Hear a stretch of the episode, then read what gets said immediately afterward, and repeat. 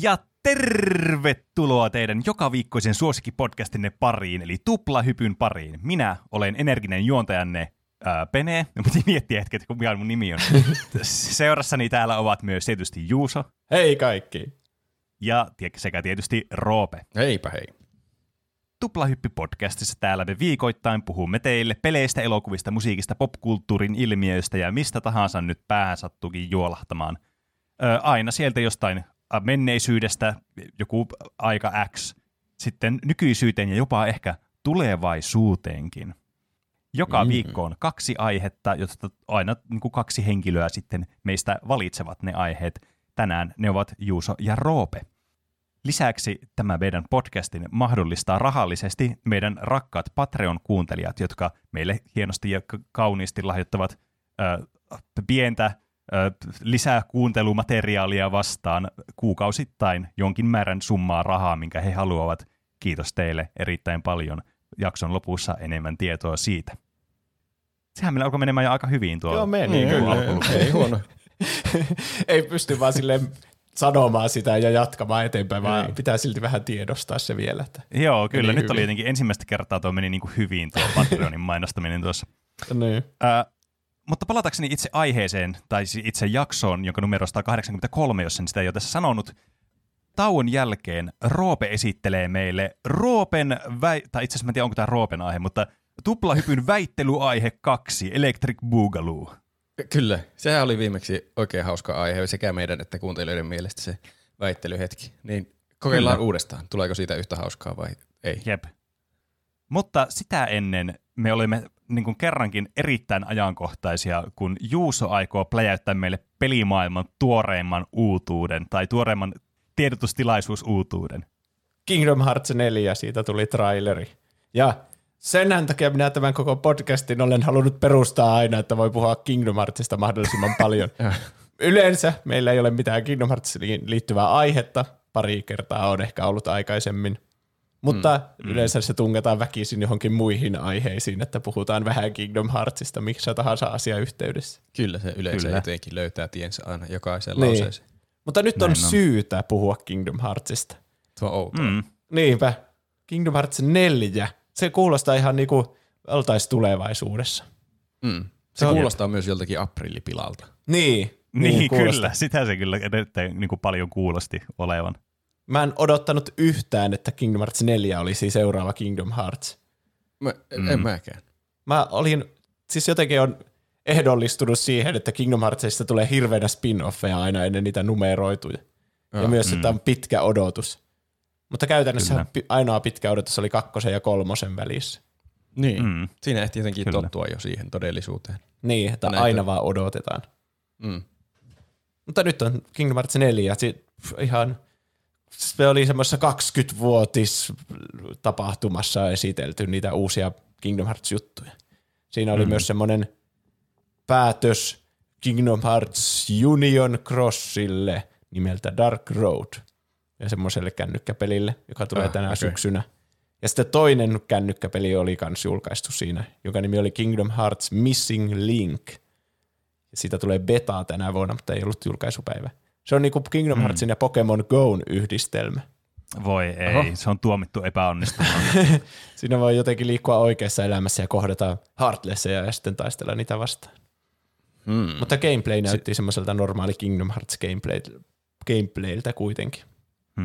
Niinkö puhelimella? No niin. On vähän huono track recordi kyllä tommosilla. Niin kuin vaikka se, sille Wizarding Worldillähän oli tämmöinen vastaavanlainen tämmöinen Pokemon Go-peli, mikä ihan tyyliin vasta kuukausi sitten tyyliin lopetettiin, kun se ei enää niinku ollut kannattavaa ollenkaan, kukaan ei pelannut sitä peliä. Niin. Että saa nähdä, mitä tolle käy sitten niin. Tuo tuntuu tulevan niin paljon myöhässä. Niin, kyllä. Yep. Jos Pokemon Go oli suosittu silloin, kun se tuli 2016, niin luulisin, että silloin ne on aloittanut, että hei, nyt tehdään Kingdom Hearts, mutta Pokemon Go. Niin sehän olisi pitänyt tulla jo muutama vuosi sitten varmasti. Niin. Kyllä. Mutta nyt se on vasta niinku kehitteillä suunnille. Musta oli huvittavaa, kun mä katsoin ton niin Kingdom Hearts 4 sen trailerin. Ja sitten niin mun puoliso tuli tänne huoneeseen, ja sitten se katsoi tuota näyttöä, että mitä mä katsoin. Sitten mä sanoin, että katso tästä, sitten mä vetin sen alkuun ja näytin sille. Sitten se luuli aluksi, että tää on joku tämmönen funny animaatio, vaan mikä joku oli tehnyt. Ja sitten kun se selveni, että se olikin oikea materiaali, niin se oli aivan siis järkyttynyt silleen positiivisesti tästä asiasta. Niin, varmaan just kun se tuntuu niin aprillipilalta. Niin, kyllä. Niin. Jos haluat kuulla kuuntelija, kun Roope katsoo tämän trailerin ensimmäistä kertaa, niin se on Patreonissa se live-reaktio. Mm. Aivan siis kyllä. Äärettömän uskomattomia reaktioita. Niin. Kyllä. Mutta nythän se alkaa heti tekstillä Lost Master Arc. Se tarkoittaa sitä, että entinen Darkseeker saga on nyt loppunut, kun Master Xehanort on voitettu ja voidaan vihdoin siirtyä uusiin juoniin ja uusiin pahiksiin ja kaikkeen. Mm, okay, kyllä. Hyvä. Se on kyllä semmoinen refreshment, mitä tuo sarja kyllä tässä vaiheessa kaipaa ja kovasti. Niin, todellakin. Mm. Koska kaikki ne monimutkaisuudet Kingdom Heartsista tulee siitä, että pääpahis on Master Xehanort, joka silleen jakautuu eri Heartlesseihin ja Nobodyihin ja sitten hakee jotain nuoria versioita itsestään menneisyydestä ja kaikilla laittaa sydämen palasia muihin ihmisiin ja sille. Joo. Kaikki hahmot on jotenkin eri hahmo, mutta kuitenkin lopulta sama hahmo. Ja se kaikki johtuu tästä Xehanortista, mutta nyt kun se on kukistettu, niin on tilaa uusille hahmoille ja pahiksille ja juonille.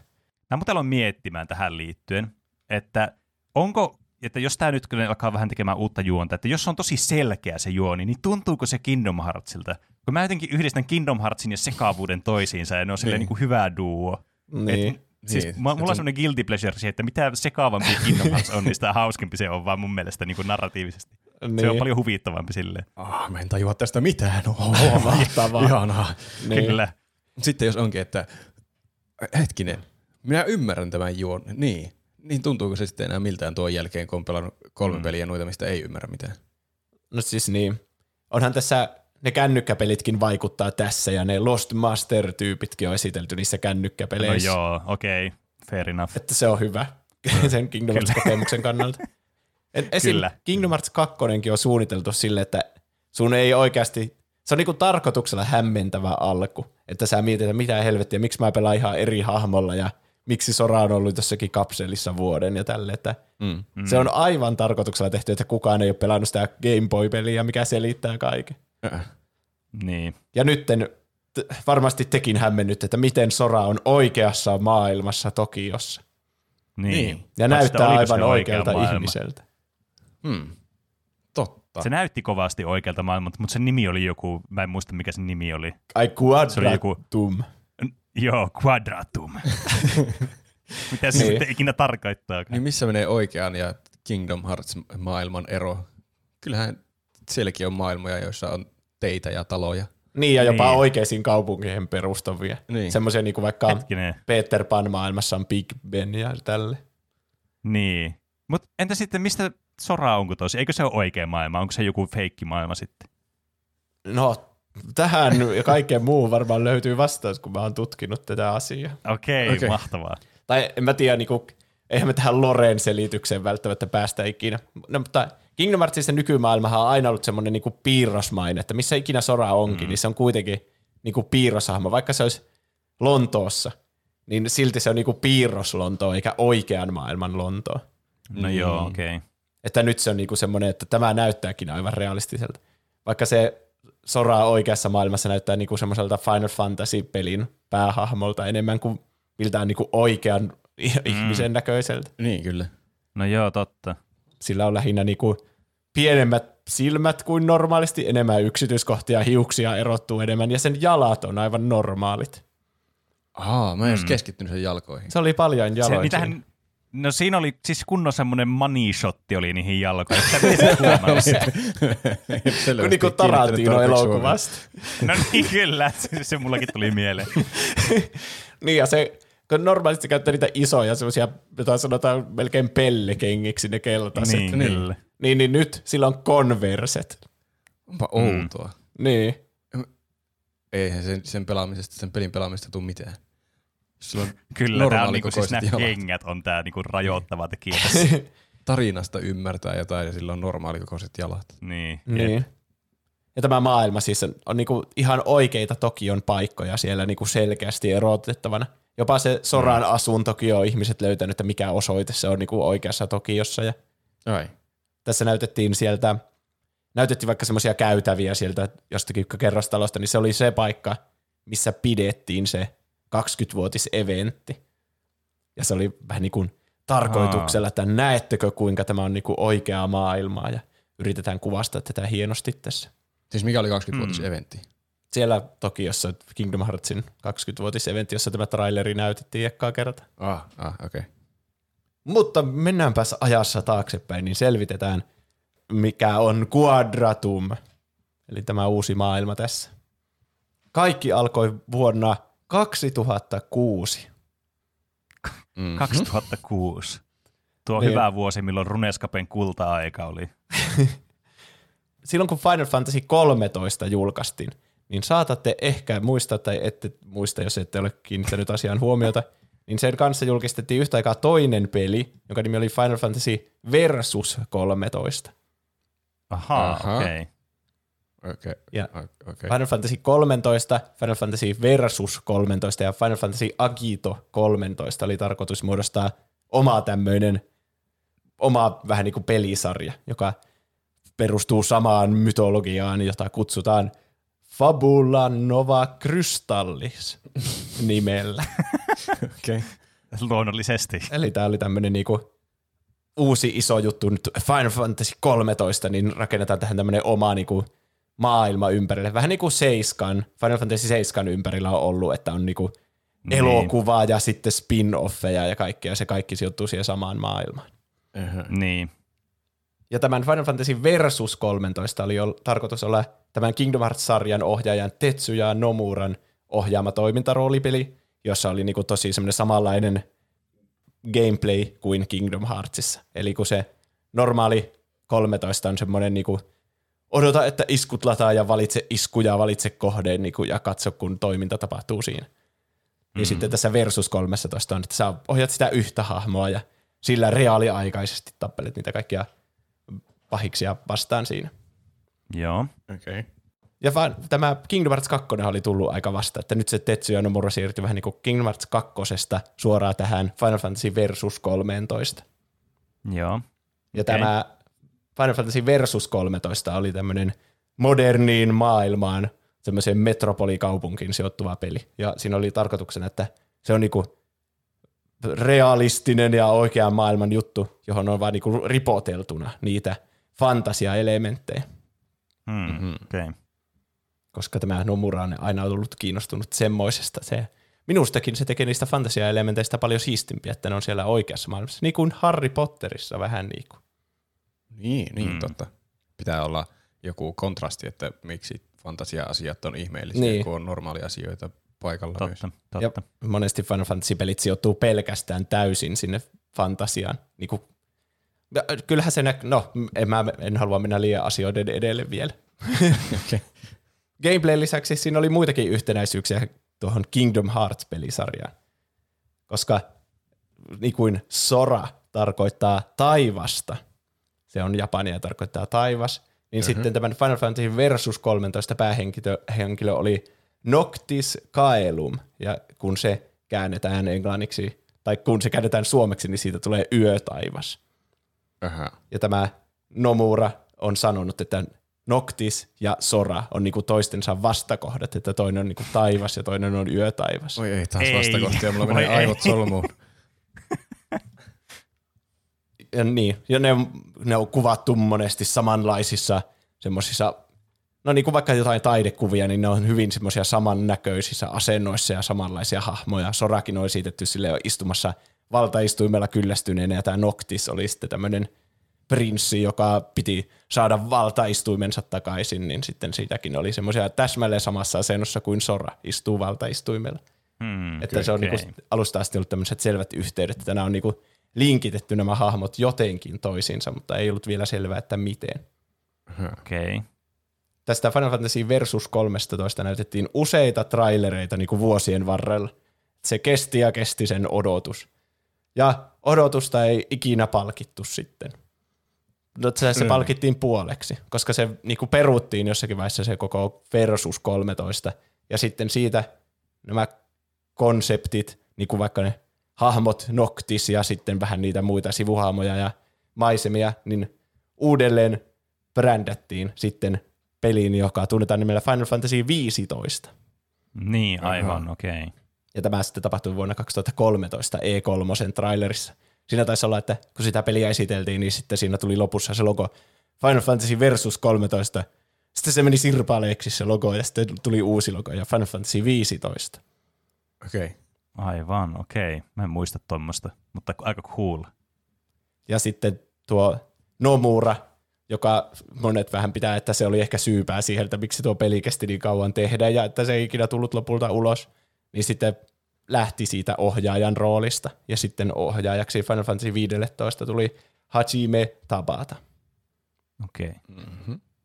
Ja tämän jälkeen sitten Tetsuya Nomura siirtyi tekemään Kingdom Hearts 3 täysipäiväisesti, että nyt tämä pitää saada valmiiksi, joka on toinen semmoinen, joka oli julkistettu jo minähän vuonna, se oli 2013 varmaan julkistettiin just Kingdom Hearts 3 ja se tuli vasta 2019, eli siinäkin oli 5,5 vuotta, että sitä sai odottaa ja sehän tuntui meistä kaikista ikuisuudelta.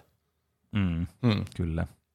Mutta lopulta, kun Kingdom Hearts 3 julkaistiin, niin oli selvää, että Tetsuya Nomura ei ollut voinut luopua tästä Final Fantasy Versus 13 ja näistä sen ideoista, mitä se oli sitä varten keksinyt. Koska Kingdom Hearts 3, onko Roope pelannut sen nyt? Oon mä sen pelannut, mutta mä en muista sitä enää mitään. Okei. Muistatte... Voit kertoa asioita, ehkä ne palautuu mun mieleen. Okei. Muistatte Toy Story-maailman? Mm-hmm. Ja siellä on tämmöinen fiktiivinen peli kuin Verum Rex. Okay. Joo. Niin se muistuttaa erittäin paljon sitä ja niitä trailereita, mitä näytettiin siitä Final Fantasy Versus 13. Aivan.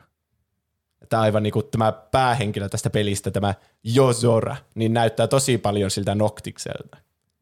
Ja sitten käyttää niin kuin ihan samannäköisiä aseita. Vähän semmoisia, ehkä hiukan semmoisia futuristisempia, mutta eihän se ole vain copy-paste tai niitä siitä. Niin. Se on selvä viittaus siihen, mutta sitten, ja muutkin hahmot, ne on vähän niinku jotain hiusten värejä on saatettu muuttaa, mutta silleen niinku, että kaikki näkee, että tämä on niinku ihan selvästi tehty niinku siitä Final Fantasy Versus 13, tämä Verum Rex. Okay. Siitä oli tosi hieno semmoinen CGI, vähän niinku traileri keskellä sitä Kingdom Hearts 3:sta. Ai niin olikin, jep. Mikä ainakin mun tajunnan räjäytti, että mikä hemmetti tämä on. Tämä Verum Rex sitten sijoittuu tänne modernin maailman metropolialueelle, ja se tunnetaan Quadratumina siinä se maailma. Okei. Ahaa, eli tässä nyt syntyy tämä yhteys, alkaa niinku lähestyä tähän niinku meidän tämän uutta traileria kohtaan. Niin, kyllä. Ja Yozora on japania ja tarkoittaa yötaivasta, samaan tapaan kuin Noctis Caelum oli tarkoittanut yötaivasta. Eli Siinä on taas se sama yhteys siihen. Soran vastakohta on nyt tämä Yozora tai Noctis. Muistatteko Kingdom Heartsin Secret Endingin, tämän Kingdom Hearts 3:n? Täytyy sanoa, että en muista, koska mä en koskaan päässyt siihen Secret Endingiin. Ettekö te kerää kaikkia, mitä siinä pitää kerätä siinä 3:ssa, varmaan pelata niitä kännykkäpelejä ja kaikkea. Kaikki spin-offit pitää olla pelattuna 100%, että saa se. Niin. Mutta siinä Secret Endingissä näytetään, kuinka Sora ja Riku molemmat päätyy tänne Quadratumiin. Ja sitten siinä justiinsa näytetään niitä eri Tokion paikkoja sieltä, että ahaa, näetkö kuinka nämä kaikki rakennukset ovat aivan niin kuin oikeassa Tokiossa. Ja se oli musta aivan silleen, mitä hemmettiä, miten Sora on nyt oikeassa maailmassa, tässä ei ole enää mitään järkeä, tähän asti kaikki on ollut selvää, mutta nyt meni yli. Viimeinen pisara. Ja täällä trailerissa myös nähdään se Yozora, joka tiirailee näitä Soraa ja Rikua sieltä jostakin katosta, katon päältä, kerrostalon katolta. Okei, katosta kuulostaa niin kuin se Spider-Man. Niin. Ja sitten täällä on myös toinen tämmöinen mustakaapuinen hahmo, jonka identiteettiä ei ole paljastettu, mutta se taitaa olla niistä kännykkäpeleistä semmoinen hahmo kuin Master of Masters. Okei. Niin. Ja sitten kun siellä Quadratumissa on tietenkin normaali semmoinen pyöreä kuu, kuten meidän maailmassamme. Mm-hmm. Mutta te tiedätte, Kingdom Heartsista on tämä se kuu, joka on semmoinen sydämen muotoinen. Kyllä. Kyllä. Taitaa olla siitä Kingdom Hearts 2. Ja Kingdom Hearts 1, jostakin kansikuvassa muistaakseni ehkä on se kans. Tai jotenkin se tuntuu semmoiselta, että se on aina ollut osa Kingdom Heartsin tämmöistä kuvastoa, niin kuin ikoniikka. Mutta ei mulla tule mitään mieleen muuta kuin, että se oli siinä kakkosessa ainakin siellä, siinä vipaassa maailmassa. Mm. Mm. Niin sitten se mustakaapuinen tyyppi katsoo sitä normaalin maailman kuulta ja sitten sormilla tekee sydämen siihen päälle, että se näyttää semmoiselta sydänkuulta niin kuin Kingdom Heartsissa. Okei. Okay. Ja minä sanon, että tämä hahmo on varmasti se Lost Master, josta tulee se uusi pahis. Ja se jotenkin haluaa tehdä oikeasta maailmasta Kingdom Hearts-maisen tai jotain, en mä tiedä. Okay. Sitten siitä ei ole vielä tarpeeksi vihjeitä ehkä.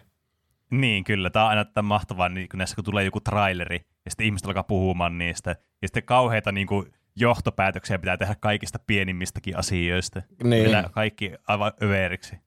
Se on mun mielestä parasta aikaa melkein, kun odottaa jotain peliä ja sitten spekuloidaan niitä pieniä yksityiskohtia.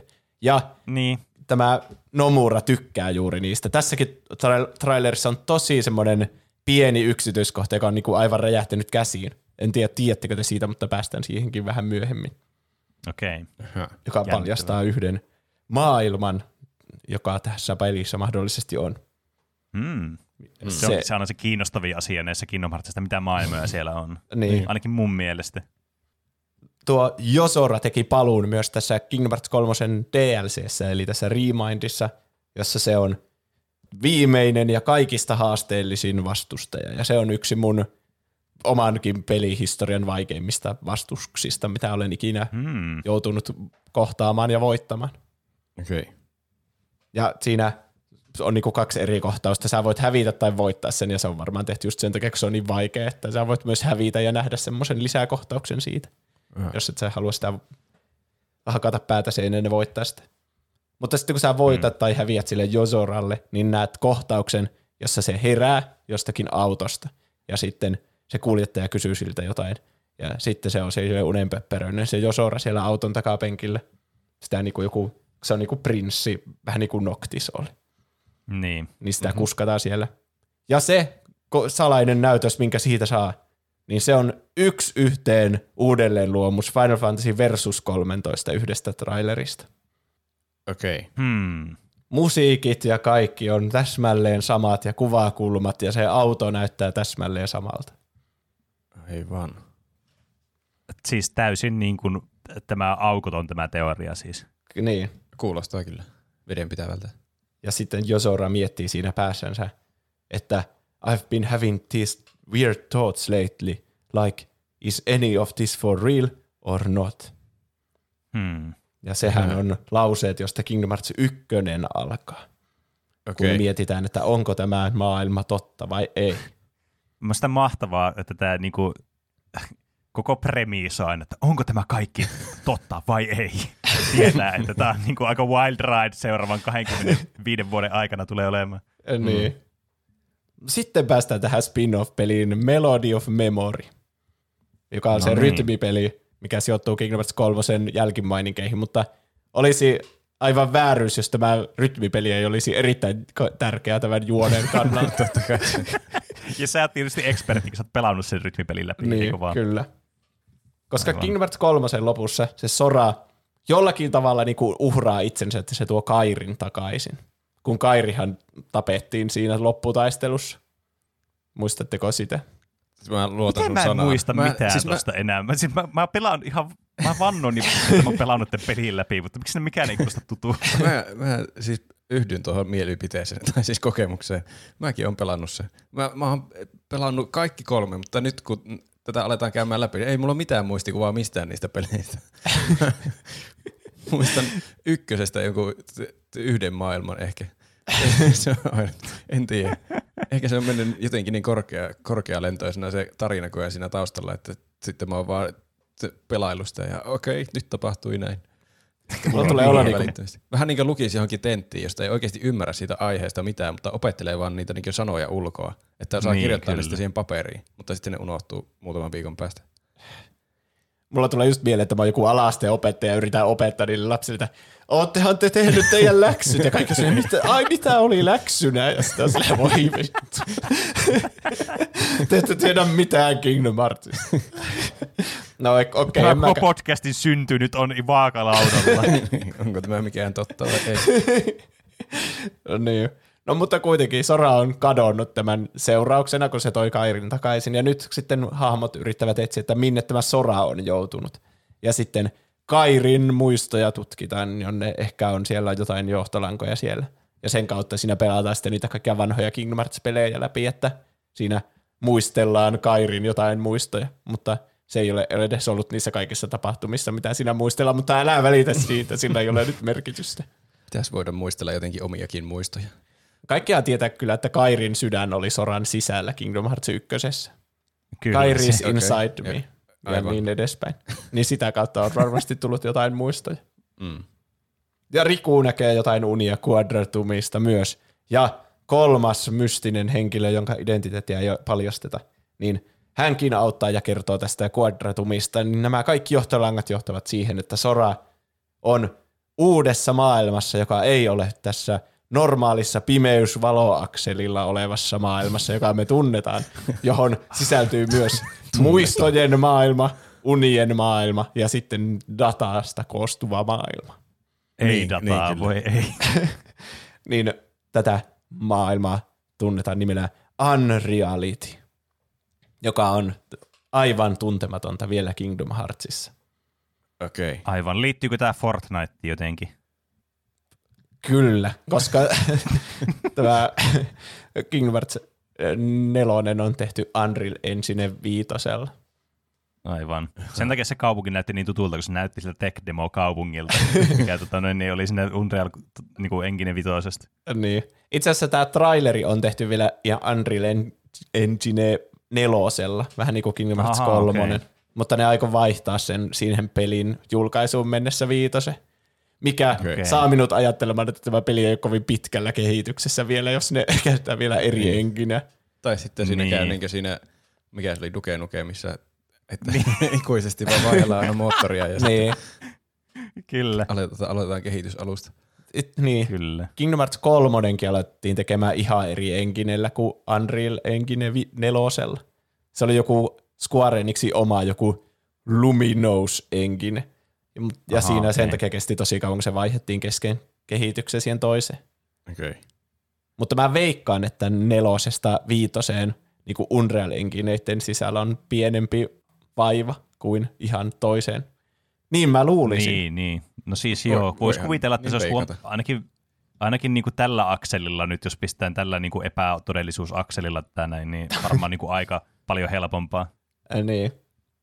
Mutta tosiaan Sora on nyt siellä ja sitten se mystinen kolmas henkilö, jonka identiteettiä ei paljasteta, se on vähän niin kuin kuollut semmoinen, se koostuu vain tähdistä ja se hyvä haltijatar näyttää niille sen sijainen, että tämä tyttö, joka on pelkkiä tähtiä, niin hän tietää, missä Sora on. Alkaa kuulostaa kyllä oikein Kingdom Hearts-maiselta. Niin. Siis hetkinen, siinä nyt tässä siinä niin kuin trailerissa vai jo siinä... Siinä sun rytmipelissä? Siinä rytmipelissä. Okei, no siinä on enemmän järkeä. Onko mä missannut tämänkin sitä trailerista, että tässä on varmaan joku dimensio, mitä mä en vaan näe. Mutta okei, hyvä. No niin, kaikki viittaa siis, että se on Quadratumissa. Ja sitten Riku käyttää taitoa, jonka sopii Kingdom Hearts Dream Drop Distanceissa, eli tämmöistä Power of Wakingia. Ja avaa portaalin tänne Quadratumiin ja sitten menee sinne. Okei. Okay. Mm. Käytännössä semmoinen säde vaan menee taivaalle ja sitten Riku menee siinä. Sinne se meni. Aivan. Niin se biimaa itsensä vaan muualle. Niin. Eli nyt me tiedetään, miten Sora ja Riku oli, miksi ne oli siellä Quadratumissa siinä Kingdom Hearts 3:n Secret Endingissä. Okei. Ja myös Kairi jää kouluttautumaan Keyblade Masteriksi Aquan luo.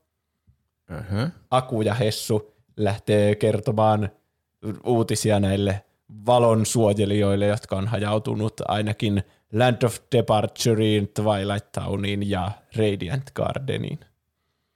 ja mikki. Mahtavaa kuunnella. No paikan nimet just soittaa jotakin kelloja, mutta ei mitään aivan muusta asiasta. Joo, kuulostaa ihan loogiselta. Ja sitten tämä Master Yen Sid kertoo Mikille, että tällä Quadratumilla on yhteys näihin tämmöisiin muinaisiin Keyblade-mastereihin, jotka on niistä kännykkäpeleistä. Että ne jotenkin löysi tiensä myös tänne Unreality-vyöhykkeelle. Okei. Mua siis aina huvittaa ajatus vaan niistä kännykkäpeleistä, että ne on niin kuin tärkeä ja integraalinen osa tätä lorea. Niin. Mm. Ja Mikki, nyt lähetetään etsimään näitä muinaisia Keyblade-mastereita ja miten ne liittyvät tähän jupakkaan. Okay. Kyllä. Nekin katosi joskus ajat sitten. Ehkä nekin on Lost Mastereita, mutta kuka tietää? Kukaan ei voi tietää vielä. Sanaa tarkasti. Mä en tiedä, miten mä suomennan sen. Niin. Mutta nyt olette kärryillä kuitenkin ehkä siitä, että mikä on Quadratum ja mitä Sora siellä tekee. Eli semmoinen niinku oikean maailman Tokio, jossa on mahdollisesti noita fantasiaelementtejä. Siinähän nähdään, kuinka Heartlessikin jotenkin päässyt sinne. Mm. Ja ihmiset on järkyttyneitä, mutta jotkut ottaa siitä kuvia. Aivan. Kyllä, niin kuin kävisi oikeassakin maailmassa. Mm. Mulla tulee tosi paljon mieleen tämä Digimon-elokuva. Siinä se Greymon menee sinne Tokioon siinä alussa. Niin joo. Ja sitten sekin on just semmoinen tosi realistinen maailma, mutta yhtäkkiä sinne menee tommoinen niin kuin melkein joku, miksi niitä sanotaan, kaitsu tai semmoinen niin kuin Godzilla vähän niin kuin. Mm. Semmoinen jättihirviö, niin vähän semmoinen vipaa tulee tästä traileristakin. Mm. Aina ne iskee Tokioon ja Japaniin jostain syystä, ne on kaikki jättihirviöt. Se on joku hotspot. Niin. Se on varmaan jotenkin tämmöiselle isoille monstereille jotenkin seismisesti aktiivinen alue. Niin. Nomura kertoi haastattelussa nyt myöhemmin kanssa, että se Sora ei näytä koko sitä pelin aikaa niin kuin semmoiselta realistiselta ihmiseltä. Tai semmoiselta Final Fantasy-maiselta niin kuin siinä trailerissa. Okei. Että se ei ollut niin kuin tarkoituksena siinä, että se olisi nyt tältä näyttää Kingdom Hearts 4, vaan se on vaan se maailma, se Quadratum, että siellä näyttää ihmiset siltä. Niin, onko se kyllä. Vaan yksi maailma sitten muiden joukossa? Sitten niin, se menee taas johonkin Toy Story-maailmaan mennä seikkailemaan. Niin mä ymmärtäisin. Ja sitten siellä Sora näyttää sitten enemmän semmoiselta piirroshahmomaiselta jälleen. Niin, joo. Niin, siis kyllähän se tuntuu totta kai loogiselta. Että kyllähän sekin oli niinku oma ensimmäinen niinku mielikuva, että okei, nyt se on tuolla maailmassa, niin se näyttää tuolla tommoselta. Niin. Että ei se nyt ollut silleen niinku, ei tullut semmoinen, että ei minun Kingdom Hearts on nyt pilalla, missä hengät? Niin. Niille, jotka ei pelannut Kingdom Heartsia, mutta kuuntelee silti, niin Kingdom Heartsissa usein, kun mennään tämmöiseen Disney-maailmaan, niin ne hahmojen ulkonäöt mukautuu sen mukaan. Kyllä. Esimerkiksi niistä tulee semmoisia merenneito vesieläintyyppejä, kun ne menee vaikka Atlantikseen. Tai leijonia. Leijonia, kun ne menee tonne Jylhäkalliolle ja niin edespäin. Siellä Soraa on vastaanottavassa tämmöinen tyttö, semmoinen punatukkainen nainen siinä. Se menee ja kertoo sille siitä, että me ollaan täällä kuoleman jälkeisessä elämässä yhdessä. Ja sinä olet nukkunut 7 päivää ja tämä on Quadratum. Ja tämä on sun asunto. Tuo on niinku joku Jeesus saatana, tuo Soraa tuolla tai jotakin. Jeesus saatana. Kyllä. Niin. Ilta saatana. Mutta tämä ei ole tietenkään mikään uusi hahmo, vaan kuten tiedämme, tämähän on Strelitzia. Niin aivan. Olisin pitänyt tunnistaa toki. Kingdom Hearts Union Crossista, eli sitä kännykkäpelistä. No niin.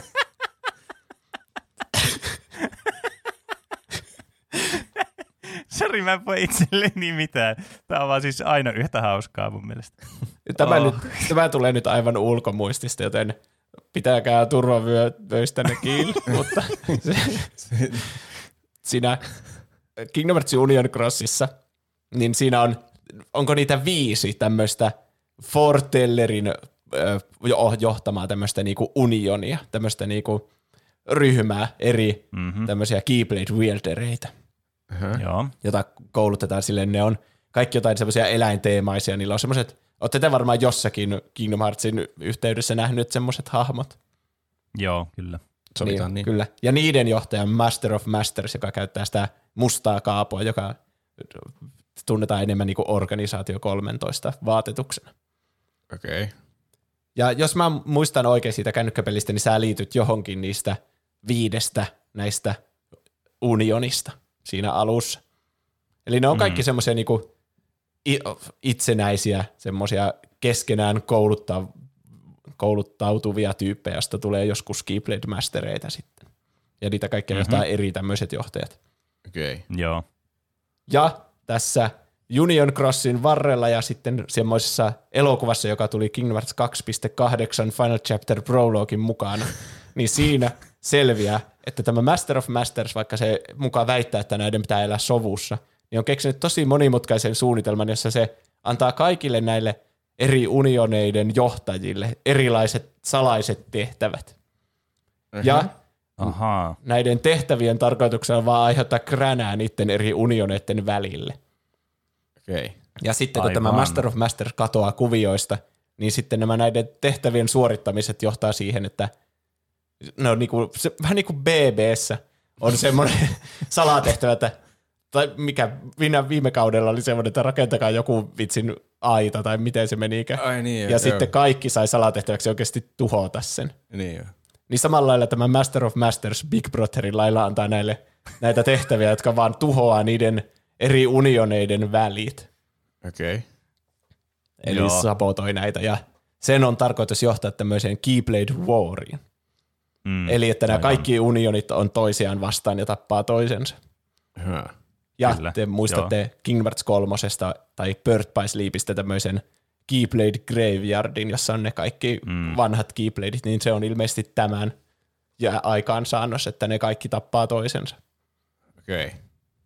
Joo. Mutta ei siinä vielä kaikki, koska tämä Master of Masters on suunnitellut myös tämmöisen oman erillisen unioninsa yhden unionin sisällä, jota johtaa Ava-niminen hahmo sitä unionia, ja se perustaa semmoisen pienemmän unionin, jonka nimi on Dandelions, ja niiden on tarkoitus, kun ne tietää siitä, että siitä on tulossa sota, niin niiden on tarkoitus vaan niinku selviytyä ja perustaa sitten uusi tämmöinen oma unioni sen jälkeen, kun kaikki muut unionit on tappaneet toisensa siinä sodassa. Niin, aivan. Ne voi vaan seurata sivuista ja katsoa, kun muut listii toissaan. Sitten ne on niitä uusia kunkkuja. Siellä. Niin, eli tämä Master of Masters vähän niin kuin on juonenut tämmöisen puhdistuksen, että kaikki tappaa toisensa, paitsi semmoinen pieni joukko valittuja dandelioneita. Kyllä. Niin nyt päästään siihen Strelitziaan, kun se valittiin tähän mukaan, tähän niinku selviytyjien porukkaan. Mutta koska tämä Strelitzia on tosi hyvä tyyppi ja tämän pelaajahahmon kaveri. Ja sitten pelaajahahmo kuuluu johonkin eri unioniin eikä pääse tähän niinku porukkaan, jotka selviytyisi siitä Keyblade Warista. Aivan. Niin eli pelaaja kuolee. Mä en tiedä, mitä sille pelaajalle käy. Kyllä se vissiin kuolee siinä kanssa. En ole ihan 100% varma. Mutta ainakin tämä Strelitzia, kun se päättää, että nyt minä menen kertomaan totuuden tälle pelaajahahmolle ja paljastan tämän koko juonen, että on tämä sota tulossa ja meitä on nämä selviytyjät valittu tälle. Niin sitten tämä Strelitzia salamurhataan sen seurauksena. Aivan, okei. Okay. Ja nyt se selittää, että miksi sekin on tuolla Quadratumissa, tuolla, joka siinä trailerin mukana on semmoinen niin kuin afterlife. Niin. Eli kun... Kingdom Heartsissa on aivan mahdotonta kuolla, koska susta tulee aina joko Heartless tai Nobody tai jotain, niin nyt on vielä niin, tämmöinen kolmas porsaanreikä, että sä myös kuolet pysyvästi, niin sä päädyt tänne Quadratumiin. Niin, kyllä. Sieltä todennäköisesti pääsee jotenkin vielä takaisin sitten sinne normaali-ihmisten seuraan. Niin, normaali-ihmisten eli niin kuin Aku ja Hessu maailma. Niin, kyllä. Jossa ihmiset on kuitenkin silti myös semmoisia piirroshahmoja. Niin. Peter Pan näköisiä tyyppejä. Niin, ne on siellä Afterlifeissa nyt sitten Strelitzia ja Sorakin on siellä. Ja siinä trailerissa sanotaan jotain, että kyllä sulla on mahdollisuus päästä tältä pois, mutta älä odota, että palaat samaan maailmaan kuin mistä tulit. Tai jotain semmoista. Niin, siinä taisi lukea. Eli seuraamuksia on tässä kuitenkin kuolemisessa. Aivan. Aika jännittävässä paikassa ollaan siis Kingdom Heartsin maailmassa. Kyllä. Siis, alkoi kyllä kiinnostaa itseä taas niin kuin tosi paljon. Ja tuli semmoinen olo, että pitäisi ehkä pelata sitten se 3 uudestaan läpi vaikeammalla vaikeusasteella ja mahdollisesti näiden niin kuin lisämateriaalin keraakin, koska se jätti vähän toivomisen varaa silloin, kun ekan kerran pelasi sitä. Niin. Siinä on niin, justiinsa paljon vaikeammalla, sillä critical modella voisi pelata sen kyllä varmasti. Niin, kyllä. Mutta koko se traileri ei sijoitu Quadratumiin, koska siinä on semmoinen metsäalue siinä aika alussa sitä traileria. Niin joo, kyllä. Niin, palauttakaa mieleen vähän miltä se näyttää ja mä laitan meidän tuonne erilliselle Discord-kanavalle screenshotin ja saatte miettiä, että mitä se tarkoittaa teidän mielestänne. Se on otettu siitä trailerista. Miksei se... Nyt tuli joku. No niin, näettekö semmoisen kuvan, jossa tuo on screenshotti siitä trailerista? Sä oot kropannut siis tästä jonkun tommosen metsäpolun, tommosen niin kuin mutalammikon, josta ei saa mitään selvää, että mitä siinä on. Jotakin viherkasveja tuossa on vasemmalla. Mutta mitä on tuolla oikeassa yläkulmassa? Sehän ei näytä yhtään miltään niin kasvilta tai miltään luonnolliselta asialta. Vai mitä? Siinä on joku tommonen tolppa, jossa on sitten joku tommonen uloke. Mä voin lähettää isommankin. Aivan. Se on ihan selvästi jos joku ihmisten tekemä luomus eikä mikään luonnollinen asia. Tässä on samasta asiasta screenshotti vielä lähempää. Miltä se teidän mielestänne näyttää? Enhance! Tuo näyttää jonkun hevosen kaviopanssarilta. Ehkä, et ole kaukana tässä sinun veikkauksessasi. Saanko näyttää teille seuraavan screenshotin? Tämä on niin todistusaineistoja jossakin niissä oikeudenkäynnissä. Voitte katsoa ainoastaan todistusaineistot teidän puhelimenne näytöltä. No niin, nyt valmistautukaa räjäyttämään tajuntanne. Aivan. Näettekö, katsokaa noita jalkoja. Kuvassa on siis Star Warsista AT-ST-mallinen. Endorissa stormtrooperit käyttää näitä, kun ne kävelee siellä ja ammuskelee menemänsä. Kyllä se vähän näyttää tuolta jalalta nyt, kun miettii. Kyllä. Avatkaa se kuva, zoomatkaa siihen jalkaan, jos pystyt. Kyllä mä näen sen. Kyllä se niin kuin yhdennäköisyys on kyllä aika selkeä. Ja varsinkin kun puhutaan Disneystä, niin tämä niin kuin, ja näiden niin kuin asioiden yhdistäminen kyllä johtaa siihen lopputulokseen, että on ihan mahdollista, että tuommoinen Star Wars-maailma olisi Kingdom Heartsissa. Olisi se nyt aika... Siis cool nytten, mutta mä vaan kuvittelen sen Star Wars-fanien, sen vihana, mitä sitä tulee. Se on niinku pahempaa kuin mitä tämä uusi trilogia on tuonut, ihan varmasti. No niin, mä lähdin vielä lähikuvan tuosta jalasta, niin nyt niin teillä näkyy. Näette rinnakkain nuo sen Kingdom Hearts 4 trailerissa olleen sen jalan ja sitten tuon AT-ST-mallisen jalan. Niin sanokaa mulle, että onko nuo sama jalka vai eri jalka? Onko nuo sama jalka vai eri jalka? Se on, ei siitä ole mitään virallista vastausta tullut, mutta... Kyllä mä sanoisin, että nuo on sama jalka, ainakin näiden kuvien perusteella. Mä en tiedä, mitä Photoshoppia sä oot käyttänyt ja manipuloinut. Niin kyllä, ja sä oot manipuloinut tää alkuperäisessä. Sä oot kropannut kuitenkin tuo kuva, tuossa näkyy tuo editointikin tuossa taustalla, että tuo voisi olla kyllä, että sä oot itse niinku tehnyt tuon kuvan. Ihan mahdollista. Mutta... Mä nyt jätän tämän epäilyksen kuitenkin sikseen ja uskon, että sä oot rehellinen tässä sun aikeissasi. Tämmöisenä suurena Kingdom Hearts-fanina sä et lähtisi ikinä niinku tekemään tämmöistä fake Kingdom Hearts-produktiota niinku kuitenkaan tässä. Niin, kyllä mä sanoisin, että se on oikein mahdollista, että on Star Wars-maailma tuossa niin Kingdom Heartsissa. Kyllä, että aika vedenpitävä teoria jopa. Mä luulen, että ei ole mahdollista, että ei olisi näiden todisteiden jälkeen. Niin, kyllä. Eli tämä... viittaa siihen, että se on Endor, eli tämä siinä Star Wars episodi 6 oleva tämä semmoinen metsäplaneetta tai metsäkuu evokkien asuttama. Ja eli varmaan on Kingdom Heartsissa nyt vihdoin Star Wars-maailma. Niin kai. Voikohan siellä heilua sitten valomiekan kanssa? Varmaan jonkinlaisen valo-keybladein kanssa. Niin, kyllä voisin kuvitella. Minusta tosi siistiä. Kyllä kieltämättä niin kuin aika cool, not gonna lie.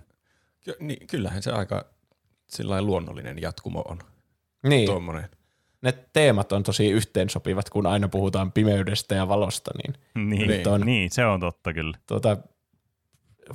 Paha, mitkä on Star Warsin vastineet. Joku hyvä ja huono puoli sitä voimaa. Dark side ja light side. Siinä on pimeys ja valo. Niin, täsmälleen sama kuin Kingdom Heartsissa. Mm. Niin, kyllä. Mua vaan huolestuttaa se, että minkälaisiin niin kuin, tämmöisiin juonellisiin ja loreellisiin niin kuin, sekamelskoihin tämä johtaa tässä universumissa. Niin kuin, voiko tämä vielä eskaloitua tämä sekaavuus niin kuin, uuteen potenssiin tässä tämän seurauksena? Varmasti niin. Aina voi eskaloitua sekaavuus uusiin potensseihin. No, uusissa Kingdom Hearts-peleissä kyllä ne Disney-maailmat on aina ollut sille vähän erillisiä, ettei niin paljon vaikuta siihen juoneen. Tässä on varmaan vähän samanlainen. Niin. Siinä on kyllä mahdollista toki. Star Warsissakin on oma prinsessa, kun ollaan täällä alkuperäisen trilogian maailmassa. Ja Kingdom Hearts on tärkeää, että on niitä princesses of heart. Ne on tärkeitä, kun ne on sydämiä, jotka on puhdasta valoa pelkästään. Niin, ehkä kyllä. Prinsessa Leia on semmoinen. Ehkäpä. Siinä prinsessa Leiasta niin paljastuu uusia piirteitä joka kerta, kun se esitellään. Niin. Siinä hyvässä ja pahassa. Ja sitten olisi hauska nähdä semmoinen neuvosto pahiksi, ja niin kuin Kingdom Hearts 1. nämä ne juonitteli yhdessä, niin miettikää Darth Vader sinne mukaan. Niin, siinä olisi kyllä melkoinen. Se olisi kyllä jotenkin hauska. Cruella de Vilien ja muiden kanssa. Niin. Joku Musta Pekka. Mikä sen nimi on? Onko se Musta Pekka? On kai. Mutta tuo Star Wars oli, minkä se Disney osti silloin, kauankohan siitä nyt on? 10 vuotta sitten? Herranen aika, mahdollisesti. Niin, onko sitä niin kauan jo? Ei sitä ehkä ihan vielä. Milloinhan se tuli se eka Star Wars, se uusi leffa? No, kuitenkin. Niin.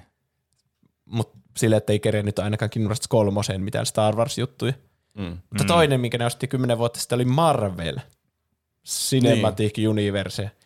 Kuinka todennäköisenä nyt tämä Star Wars, tämän enhance-paljastus screenshot-jutun perusteella, niin kuinka todennäköisenä nyt teidän pidätte nyt, että Marvel voisi olla myös Star Warsin ohella tuolla?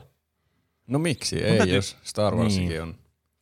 Siis niin, onhan se niinku aina mahdollista, kaikkihan aina mahdollista tuommoisessa tilanteessa, kun tuommoinen megarokmaallinen korporaatio, joka omistaa vaan kaikki korporaatiot on mukana tämmöisessä pelissä, jossa on kaikki brändit. Mutta jotenkin Mä tietenkin jaksa uskoa, että tässä olisi Marvel-juttuja mukaan. Se jotenkin tuntuu, että se veisi tämän sekaavuuden aivan semmoiselle levelelle, mikä niinku ei ole mitenkään niinku järkevää missään mittasuhteessa. Se on vähän vaikea, kun Marvel on niin leviävää sille, että minkä osan siitä. Niinpä. Ehkä jos olisi joku yksi suosittu leffa, niin kuin vaikka joku Guardians of the Galaxy olisi semmoinen aika selkeä, että se leffa olisi nyt Kingdom Heartsin maailman esimerkiksi. Niin. Mutta sitten kun menee niihin Avengerseihin, niin se menee niin monimutkaiseksi, että siitä olisi vähän niin kuin pakko valita joku pieni osuus. Niin. Se on vähän niin kuin itsekin Kingdom Hearts, se koko Marvel. Niinpä. Niin, jep. Vaikea tunkea Soraa johonkin keskelle koko sitä Infinity Waria. Niin. Mitä se siellä sitten tekee. Kyllä siinä niin kuin tämä universumin imploosio on hyvin lähellä, jos semmoinen tehtäisiin. Mutta mä veikkaan, että meidän kuolevaisten aivot ei voisi kyllä niinku kestää sitä informaation määrää, jos niinku Kingdom Hearts ja Marvel niinku yhdistetäisiin saman niinku universumin, niinku katto-universumin alle. Niin. Mutta tykkäisin varmasti. Ja niin. Kun ollaan nyt tuolla Quadratumissa ja kaikki näyttää tosi realistiselta, niin mun mielestä siihen sopii jatkoksi hyvin Star Wars ja Marvel, kun nekin on niinku live action, tämmöisiä propertyjä. Niin. Mä kyllä siis, mun täytyy sanoa, että mikä mua ehkä eniten niin kuin häiritsi Kingdom Hearts 3, oli se, että niin kuin noiden Final Fantasy-elementtien puutos. Siinä niitä ei ollut, niitä hahmoja ei ollut hirveästi ja niitä, niin kuin niihin liittyviä asioita ei mun mielestä hirveästi 3 ollut. Niin mä toivoisin, että niitä olisi tässä nelosessa taas enemmän kuin 3. Niinpä. Se oli jännä, kun tuo niin Cloud ja Sephirothan katoaa siinä Kingdom Hearts 2. Ja sitten on selvä semmoinen jatkuma siinä, että minnehän ne menivät ja joskus meidän tiemme vielä kohtaa ja taistelemme varmasti vielä Sephirothia vastaan. Niin. Mutta mulla on teoria. Okei. Kingdom Hearts 4 on maailma, joka sijoittuu Midgariin ja se on suoraan Final Fantasy 7 remakeista.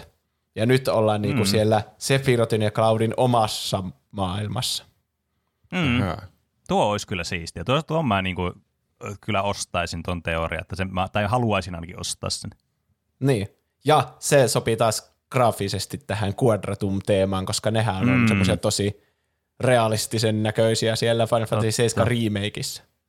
Totta. Ja ne voisi olla helppo portata kans sitten. Niin, siihen. Ottaa vaan ne samat jutut sieltä siihen. Niin. Ja sama tyyliin kuin Sorakin on piirroshahmomainen siellä meidän tutussa Kingdom Hearts-maailmassa, niin samalla laillahan Cloud ja Sephirothkin on vähän niin kuin sen näköisiä. Niin. Mutta niin, sitten kyllä. Olisi järkeä, että kun ne menee sinne omaan maailmansa, niin ne on sitten niitä semmoisia hyperrealistisia versioita niin kuin siinä remakeissa. Mm. Siis se olisi kyllä ihan ultimaattisen siistiä. No siis en voi valehdella. Et siis se olisi aivan niinku todella mageeta. Tapella jotakin Sephirothia vastaan siellä Midgarissa, niin Soralla. Sehän olisi ihan supersiistiä. Niin olisi. Minä hypetin itseänikin tällä teorialla. Kyllä. Mutta sehän näytti aina kaikkien traileritten muiden tarkoitus nostaa sitä hypeä. Just, että se kiinnostus ja innostus lisääntyy. Ja mun täytyy sanoa, että mulla ainakin niin kuin koko ajan nousee tässä innostus ja huvituskäyrät kanssa, mikä on tietysti niin kuin korreloi sen innostuksen kanssa tosi hyvin. Niin, kyllä, sama. Mutta se johtuu lähinnä ehkä tästä Juuson selityksestä enemmän kuin sitä trailerista. En mä siihen ehtinyt edes keskittyä niin kovasti siinä mun live-reaktiohommassa. Se johtuu vaan siitä, Roope, kun meidän peonien, niin kuin, meidän niitä neuroneita ei ole nyt viritetty tähän oikealle taajuudelle, että me voitaisiin ymmärtää tätä, mitä me nähtiin just. Niin. Me tarvitaan tuommoinen joku tulkki niin selittämään näitä, mitä tuossa trailerissa oikeasti tapahtuu. Miksi tämä kaikki on niin siistiä? Mm. Kyllä, tuommoinen Juuso, joka on tuommoinen Quadratum-natiivi, niin se tulee kertomaan, että mistä tämä, mitä tämä koko homma juju on. Niin. Mä listasin muitakin tämmöisiä Disney ja Disneyn omistamia leffoja, tai sarjoja, mitä nämä onkaan, josta voisi tulla maailma Kingdom Heartsin, niin sanokaa reaktiona joo tai ei. Okay. Räyhä Ralf. Joo. Joo. Mielestäni se olisi aika siisti. Sehän oli summonina siinä Kingdom Hearts 3:ssa. Ja. Niin oli. Ja sitten se maailma voisi olla, että siellä on niitä eri pelejä, jota Sora... Se voisi muuttaa vaikka first person shooteriksi ja olla se, tiedätkö, se ammuntapeli, jossa ammutaan niitä ötököitä siinä Räyhä Ralfissa. Niin. Tai sitten muuttaa karting-peliksi yhtäkkiä ja olla se Sugar Rush. Tuossa olisi ehdoton jo. Tässä on niinku... Tähän ihan niinku hulluna ideoita antaa ja tämmöisiä pelimekaniikkoja, mitä voi lisätä tuolla. Niin. Vähän niin kuin, ootteko te pelannut Birth by Sleepin? Siinähän on se Disney-maailma. Se, mikä, mä en muista sen nimeä, joku Disneyland. Se muistuttaa Disneylandia ainakin. En muista. Siinä on semmoinen... mä en ole pelannut sitä. Okei. Siinä on semmoinen niinku karting-osuus, jossa ajetaan semmoisia Keyblade-kiitureilla. Niin, okay. Vähän niin kuin siihen tyyliin, että on semmoisia minipelejä paljon. Zootropolis. Se oli ainakin tosi hauska elokuva. Joo. Mä en muista, että minkälaisen Kingdom Hearts-maailman siitä sitten saisi. Ne on eläimiä nyt. Niin, paitsi Aku ja Hessu on valmiiksi, niin niitä ei tarvitse muuttua juuri. Niin, totta. Mutta niin, se tietysti niinku, no joo, mutta ainahan näissä maailmassa on se, että mikä se konflikti siellä on, mutta aina vaan hatusta keksitään, vaan sinne menee joku, no niissä aikaisemmin pelissä joku organisaatiotyyppi ja sitten se aiheuttaa sen meihemmin siellä, että kai nyt mihin tahansa saa ajatettua jonkun jutun, mutta siis joo, kyllä. Ja Zootropelikseen se konflikti on rasismi. Ja se sopii Kingdom Heartsiin sen rasismin käsittely. Ja osataanko se hoitaa oikein, niin haluaisin nähdä sen. Kyllä, ihan mielenkiinnosta ehdoton joo. Jep. Vaijaana, eli Moana. Niin joo. No siis kaikkea voi sanoa vaan joo. Varmasti. Niin, tää on semmoinen... Mulla tulee vähän tästä semmoinen, että tämä on semmoinen Pirates of the Caribbean kenttä, semmoinen huono Pirates of the Caribbean kenttä, missä mennään sille laivalla ja missä ei ole mitään oikein sisältöä. Mutta ne maisemat on kyllä hienoja siinä. Niin on, se on kyllä totta. Mutta gameplay puolesta se on varmaan, että menee veneellä enimmäkseen ja välillä löydä saaria. Niin se vähän mua silleen. Mua harmittaa, kun mä olisin halunnut tykätä sitä Kingdom Heartsissa, sitä 3:ssa, siitä Pirates of the Caribbean maailmasta. Että se oli ajatuksen tasolla hyvä, mutta sitten siellä ei ollut mitään niinku fiksua tekemistä missään. Niin. Mulle se on jäänyt mieleen semmoisena parhaana, tai yhtenä parhaista maailmasta, kun löysi aina jonkun saaren, jossa oli tekemistä, niin se oli kyllä hyvä tunne aina. Niin. Olihan siinä semmoista, niin kuin, tuli semmoinen vähän niin kuin open world-mäisyys siihen tavallaan mukaan. Kyllähän siinä tuli semmoinen niin kuin hauska elementti, että mitä jos vaikka Kingdom Hearts olisi tämmöinen open world-mäisempi peli, niin oli silleen, okei, tässä on ihan hauska idea, mutta sitten kun se sisältö oli vähän semmoista, sillä ei oikein ollut mitään, sä vaan menit A-paikasta A-paikkaan B, ja sitten siellä oli joku saari, ja siellä oli joku yksi chesti, jossa oli joku orikhalkiumi, ja sitten siinä se. Niin. Se vähän oli hitormis. Että... Raija ja viimeinen lohikäärme. Oho, se olisi tosi siistiä. Mä en ole nähnyt sitä, niin mä en osaa sanoa juuta enkä jaata, mutta lohikäärme niin on tietysti aina absoluuttinen joo multa. Mä tietämättä mitään muuta aiheesta. Ja se on vähän niin kuin semmoinen dystopia ja sitten siellä on niitä omia kaupunkensa ja sitten tosiaan se yksi lohikäärmekin on siellä. Sehän oli niin kuin valmiiksi jo melkein videopeli se elokuva. Niin. Se toimisi kyllä erittäin helposti. Mitä siinä pitää etsiä jotain? Laittaa vaan Soraan sen rajan paikalle siihen, niin se... Niin. Voi pelata sen elokuvan läpi. Jotain Dragon Balleja piti etsiä. Mä en muista ihan tarkkaan. Jotain niitä piti kerätä jotain 5 tai 3 tai jotain. Niin, jotakin siinä 7. piti. En mä muista. Okay. Mä vaan muistan, että siinä oli niinkö, se sai aina jonkun questin ja sitten se meni uudelle alueelle ja sai uuden questin. Hei, kuulostaa pelimäiseltä, joten vastaan sen, minkä te vastaatte. Aarreplaneetta. Joo, ehdottomasti, kyllä. Mä en, siis niinku aarreplaneetta olisi aivan niinku täydellistä. Se olisi kyllä. Ja siellä voi tapahtua mitä tahansa. Se voi lennellä sillä ihme purjelaudalla, millä se veti se Jim siellä. Kyllä. Ja niin. Koska Pirates of the Caribbean maailma nyt on niinku kuopattu ja haudattu, koska Johnny Deppiä ei voi enää ottaa mitenkään niinku, mihinkään yhteyteen tämmöiseen produktioon, niin se tarkoittaa vain ja ainoastaan, että tarvii uuden piraattimaan, mikä tietysti luonnollisesti on avaruudessa. Eli kyllä, aarreplaneetta, aivan siis slam dunk. Atlantis. Taas. Se Atlantiksen kadonnut kaupunki. Siinä on se vesimaailma sitten varmaan. Se, mikä on siellä... Siinä tulee sellainen hologram, mikä se on, sellainen suojakenttä, ja sitten se menee sinne, ja se on teknologian ja uskonnon yhdistelmä ja jotain. Niin, kyllä. Eikö sä nähnyt sitä Atlantis-elokuvaa? En mä muista. Okei, meidän pitää joskus katsoa sitä. Ehkä mä oon sen joskus pienenä nähnyt. No kyllä se voisi toimia. Siinä on vähän semmoisia niinku, just niitä skifi-vibeja ja semmoisia, että se... Mutta, tai no en tiedä, ehkä se on vähän liian kuollut nykypäivänä, että kukaan ei enää muista. Se on vähän semmoinen outo lintu, se Atlantis. Ehkä se ei enää niinku, olisi niin kulttuurisesti relevantti.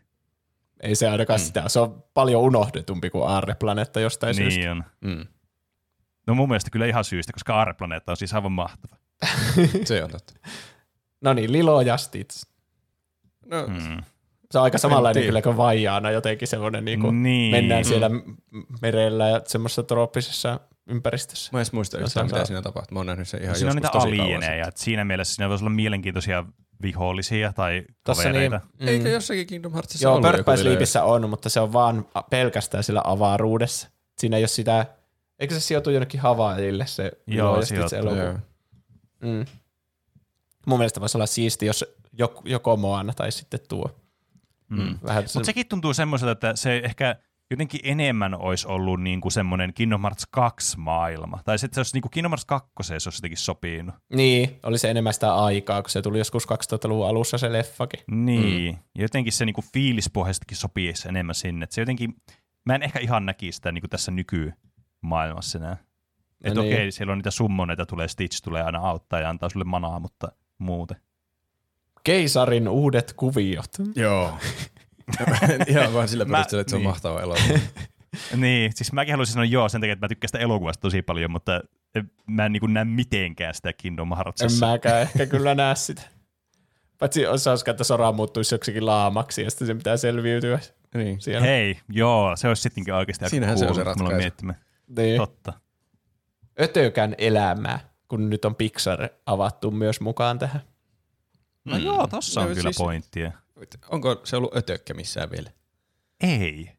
Sehän se on hirviömonsterit siinä maailmassa, mutta ei ole ollut ötökkä. Olisi siistiä, kun Soraa ötökkä. Se on pakko siis varmaan olla siinä, jos ötökkäkorttia ei ole vielä käytetty. Miten ne kyllä, tuo kuulostaa järkevältä. Tätä mä ootan, tää on hyvää.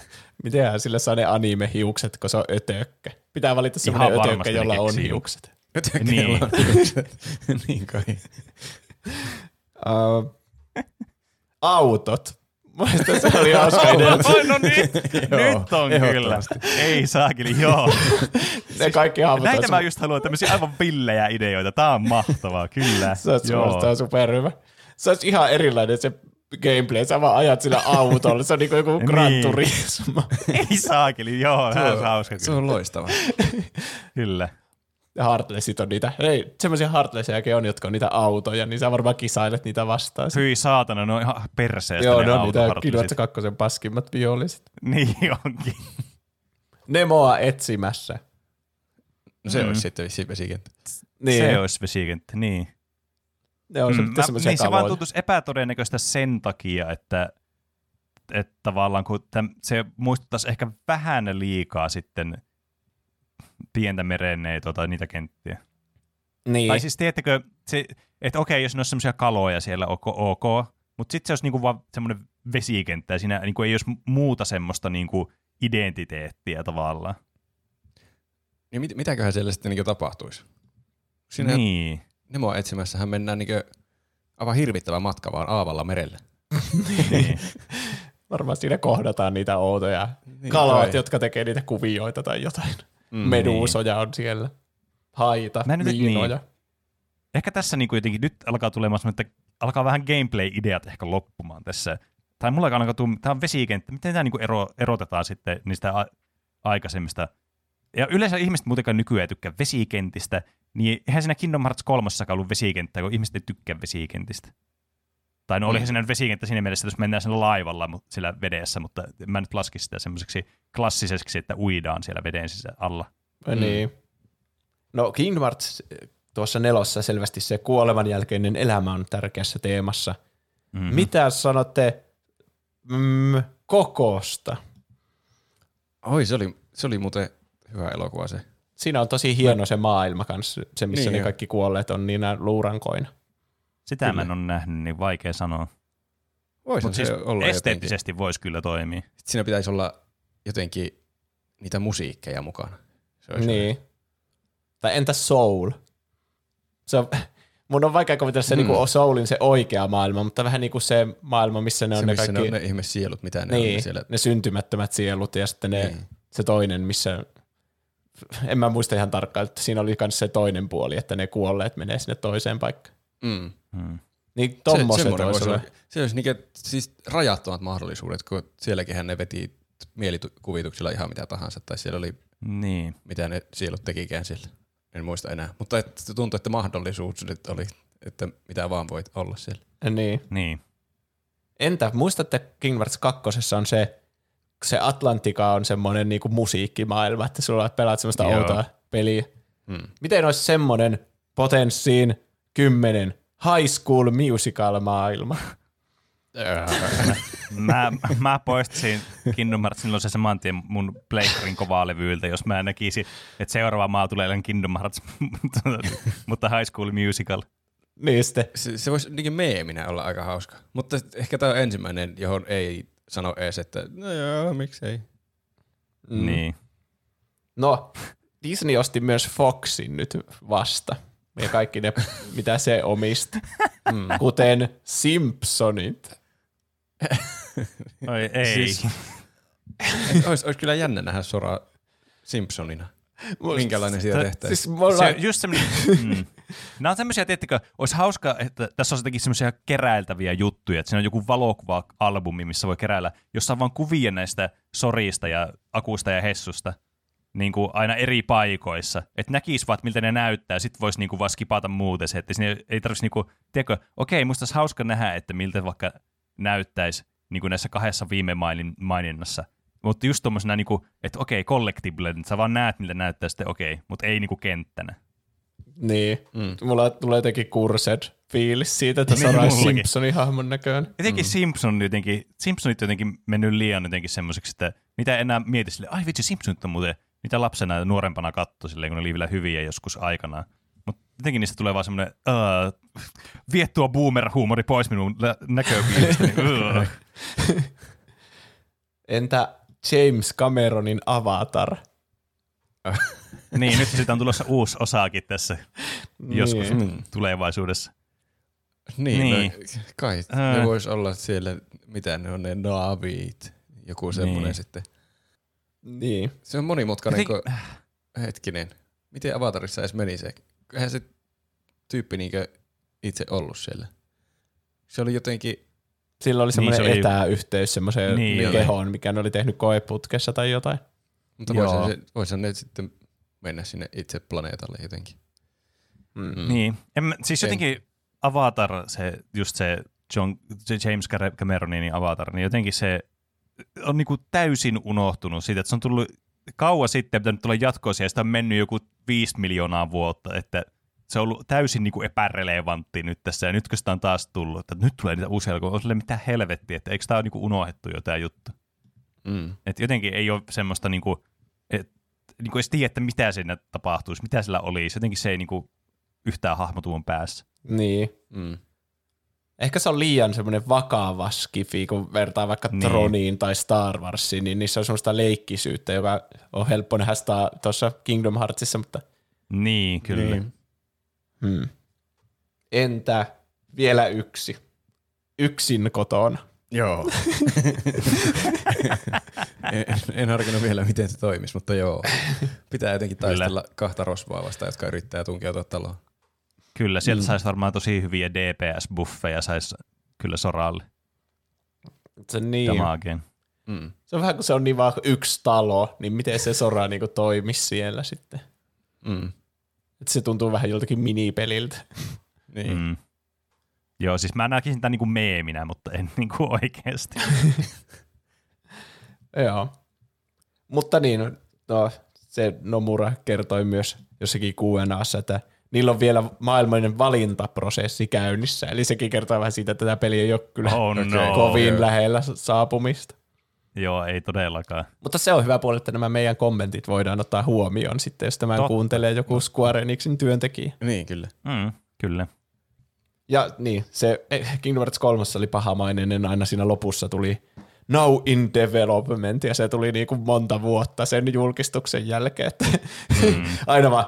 Jaa, teidän iso uutinen on, että se on kehitteillä. Niin. Niin, kyllä. Nyt se on korvattu. Magic in the making tulee siinä teksti, mutta okay. Odotetaan ainakin 3 vuotta. Kolme kokonaista vuotta, niin saadaan nähdä sitä samaa tekstiä. Mm. Niin, siis tuo on kyllä juuri niin tuommoinen Disney-tapa sanoa, että still in development. Ei niinku mitään järkeä. Niin. Mutta... Mä tykkään myös tästä odotusajasta ja siitä, että tulee noita pikkutiisereitä tässä vuosien mittaan. Ja tuo Star Wars juttu ainakin räjähti mun tajunnan ja heti alkoi semmoinen mielikuvitus lentää, että mitä kaikkea siinä Kingdom Heartsissa voi olla. Kyllä, ja niistä saa ilmaisia aiheita tuplahyppipodcastiin. Joka kerta. Aina tippuu uusi traileri. Hei, olen Mark Zuckerberg, mutta voit kutsua minua tuttavallisesti Markiksi. Saatat tuntea minut Facebookin perustajana, ja vaikka et tuntisikaan, niin me Facebookilla tunnemme sinut paremmin kuin läheisimmät ystäväsi. Mä haluan esitellä sinulle uusimman tuotteemme Facebook-illan. Facebook-ilta on Facebookin keräämään dataan perustuva, vain sinua varten suunniteltu ilta. Facebook-iltapalvelu hoitaa kaikki järjestelyt puolestasi ja jättää sinulle vain parhaimman puolen illasta nauttimisen. Katsotaanpas laitteen toiminta käytännössä. Hei Keijo, tervetuloa viettämään sinulle räätälöityä Facebook-iltaa.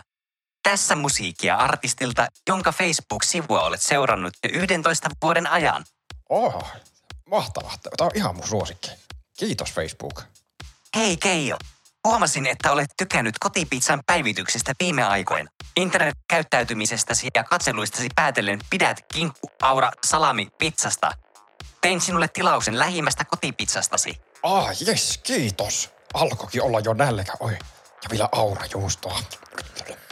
Hei Keijo, analysoituesi verkkokäyttäytymistäsi tilasin toisen pizzan seuralaisesi hänen viimeaikaisten ratsastusharrastukseen liittyvien päivitysten vuoksi. Lisäsin tilauksen salami, kaura, pookos pizzan. Tilaus lähetetään suoraan ovellesi ja on perillä 3 minuutin kuluttua. Mitä? Mikä seuralainen? Ei mä oo kutsunut tänne ketään. Hei Keijo, huomasin, että olet vierailut Katja Almenniemen profiilissa 113 kertaa tämän kuukauden aikana. Kiiren liikeanalyysin perusteella olet kiinnostunut Katjasta romanttisessa mielessä ja kutsuin hänet viettämään kanssasi kokemusiltaasi. Mitä? Katja saapuu oven taakse 3,5 minuutin kuluttua. Laitetaan päälle sinisen lempipaitasi, jossa koet olosi itse varmaksi. Mitä helvettiä? Ei, älä tee sitä. Ei se edes tunne mua. Moi. Hauska tavata, Keijo. Laitoit niin ihanan viestin eilen. Aivan kuin tuntisit mut jo valmiiksi. Siis mikä viesti? Tai siis, hei vaan, tulee sisään Katja. Ei oo. Sijaintitietojen historian perusteella olet viettänyt 3 viiveisintä perjantai-iltaa Kauppaniemen kadun strippiklubilla. Mikä? Ovella odottaa tällä hetkellä internet-haku historiasi perusteella sinulle sopivin tanssia, Ritva, joka tarjoaa sinulle Star Wars-teemaisen kotinäytöksen. Siis anteeksi, mitä tuo nyt oli? Strippiklubilla oot käynyt? Siis, mun kaveri asuu siinä yläpuolella. Miten tämä perkelee Facebook sammutetaan? Hei Keijo! Viimeaikaisen verkkokäytäytymisesi perusteella löysin teille illan elokuvaksi 3 vaihtoehtoa, joista voit valita mieleisesi. Seksikäs Ashley tulipalot on intohimo imevien Dick. Ashley. Escort aukeaa, asiakas tyhjentää pähkinät kasvonsa päälle ja seinä. Tai miespäivämäärät Ebenbu ja tekee perseestä veneen. Mikä juttu tää nyt on, Keijo? Et on yhtään samanlainen kuin eilisessä viestissä. Oi, mä voin selittää. Mä lähden nyt menemään. Sika! Katja, odota nyt vähän. Hei Keijo! No mitä? Olet viime aikoina etsinyt tagiin sarjamurhaaja liittyviä tavaroita. Mitä? Kuten saha, naulapyssy, vasara. Mitä? Enkä. Siis mä oon remontoimassa mun työhuonetta. Hei Keijo! Tilasin kotiovellisi tuotteet. Nippuside, 50, KPL, jätesäkki, kirves, ilmastointiteippi, kloroformi, rätti. Voi helvetti. No, tuonne sisään.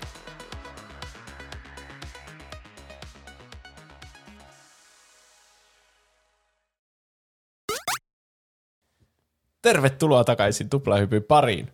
Me käsiteltiin äsken Kingdom Hearts 4 aihe ja nyt on toisen aiheen vuoro. Näin se toimii. Aiheen nimi on jotain väittelyyn liittyvää. Kyllä. Väittelykilpailu. Kyllä. Osa 2. Sähköinen näin puukalu. On. Kuten Pene alussa ja sen meille lanseerasi. Kyllä. En mä muista, minkä niminen meillä oli se ensimmäinen. Joku väittelykilpailu. Siinä lukee jotain suuri tuplahyppyväittely tai jotain semmoista. Okei, tämä on sitten suuri tuplahyppyväittely myös. Myös. Se on nimi. Se lukee tuossa otsikossa. Niin, tämä ei ollut mun alkuperäinen idea aiheeksi. Mä halusin tehdä yhdestä toista jutusta aiheen, mutta sitten mä tajusin, että se vaatii tutkimustyötä niin paljon, että mulla ei riitä elämässä aika tähän jaksoon vielä saada sitä. Mä yritän saada se ensi jaksoon aiheeksi. Se on oikeastaan aika osuvaa, että mulla ei riittänyt voimavarat sen saamiseen ulos sen aiheen. Mutta se... Aika hyvä, kun me hypetetään jo ensi viikon jaksoa tässä samalle. Siitä tulee 2 kerran parempi aihe sitten ensi viikolla. Toivottavasti. Niin mä keksin nyt sitten tämmöisen helpomman vaihtoehdon, mihin ei tarvitse hirveän valmisteluja tehdä. Mutta kuitenkin tämä oli viimeksi ainakin hauskaa, kun me kokeiltiin. Eli väitellään vähäpätöisistä ja turhista asioista toistemme kanssa. Eli me ollaan keksitty kaikki 2 väittelyaihetta ja annetaan sitten niinkö toiselle, sille kaksikolle, joka ei ole se keksijä itse väiteltäväksi se aihe. Ja sitten tällä kertaa kokeillaan semmoista suurin piirtein 10 minuutin timeria jokaiselle väittelylle, ettei meillä mene aivan 1000 vuotta tässä. Ja kyllä. Sitten lopuksi tuomari päättää, kumpi voitti väittelyn ja lasketaan pisteitä, jos muistetaan. Niin. Ei tässä varmaan sen suurempia valmisteluja tarvitse tehdä. Kuka haluaa aloittaa tuomaroinnin? Aloitanko? Mä voin aloittaa. Sun pitää tehdä isot päätökset tässä. Niin, kyllä. Ei me voida vaan yhtäkkiä päättää, että kuka haluaa aloittaa. Ei tuommoista voi päättää. Mä sanon sitten, että mä aloitan. Okay, eli täältä tulee hyvä. Ensimmäinen väittelyaihe. Oletteko valmiita? Tämä onkin jännittävää. Mä yritän tässä tsemputa itteni. No niin. Tämä on nyt paha, kun mä oon keksinyt tämmöistä kolme aihetta, ja nyt mä tässä vasta päätän, mitkä 2 mä näistä valitsen. Oho, no niin, fiilispohjalta, mikä sopii tämän jakson tähän flowhun tähän mennessä hyvin. Niin, kyllä. Okei. Mä valitsen tuon. Eli kuvitelkaa tilanne. Te kuljette kadulla ja löydätte taikasauvan maasta, ja siihen on kytkeytynyt hyvin rajalliset velhovoimat.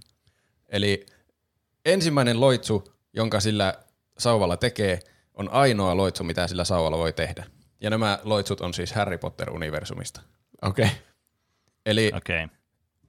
Ja siis Juuson kanta on, että ensimmäiseksi ehdottomasti pitää tehdä etana-oksennusloitsu. Ja Penen kanta on, että ensimmäisenä pitää totta kai tehdä värinvaihtoloitsu, jolla siis voi vaihtaa vissiin minkä tahansa asian väriä. Ja kaikki muistaa varmaan, mikä oli etanaoksennusloitsu. Onko se, että loitseva syö etanoita? Tai ainakin se huutaa. Niin, se Ron sanoo mun mielestä siinä jotakin, eat slugs. Niin. Ja sitten alkaa oksentaa etanoita ja siinä se hiljalleen loppuu se etanoiden oksentaminen jossain vaiheessa päivänä. Niin. Etanaoksennusloitsu on ainakin hyvin niin kuin nimetty loitsu. Sitä ainakin hyvin tietää, että mitä tapahtuu. Mm. Mutta eli kyllä. Tämä käytännössä siis, että jos saisi valita yhden Harry Potter-loitsun, niin Juuso valitsisi etanaoksennusloitsun ja Bene värinvaihtoloitsun. Ole hyvä, Juuso. Saat aloittaa argumentoinnin. Laitan timerin päälle. No niin. Etanaoksennusloitsu syö etanoita, niin meillä on myös tunnettu. On erittäin kätevä loitsu, koska Harry Potter-universumissa on paljon loitsuja, joilla voi tehdä kiusaa toisille. Mm. On kidutuskirous, komennuskirous, se tumsempra, mikä se onkaan, jolla viiltelee toisen aivan verille asti. Mm. Mutta ne on aivan liian rajuja. Sä et tekisi niitä edes pahimmalle viholliselle. Siis olisi aika sadistista minun mielestäni. Mutta juuri sopivan ärsyttävä asia, minkä voi tehdä omalle vihamiehellensä, kun on hyvin ärtynyt siihen, mikä ei vaadi väkivallan käyttöä, on käyttää loitsua syö etanoita.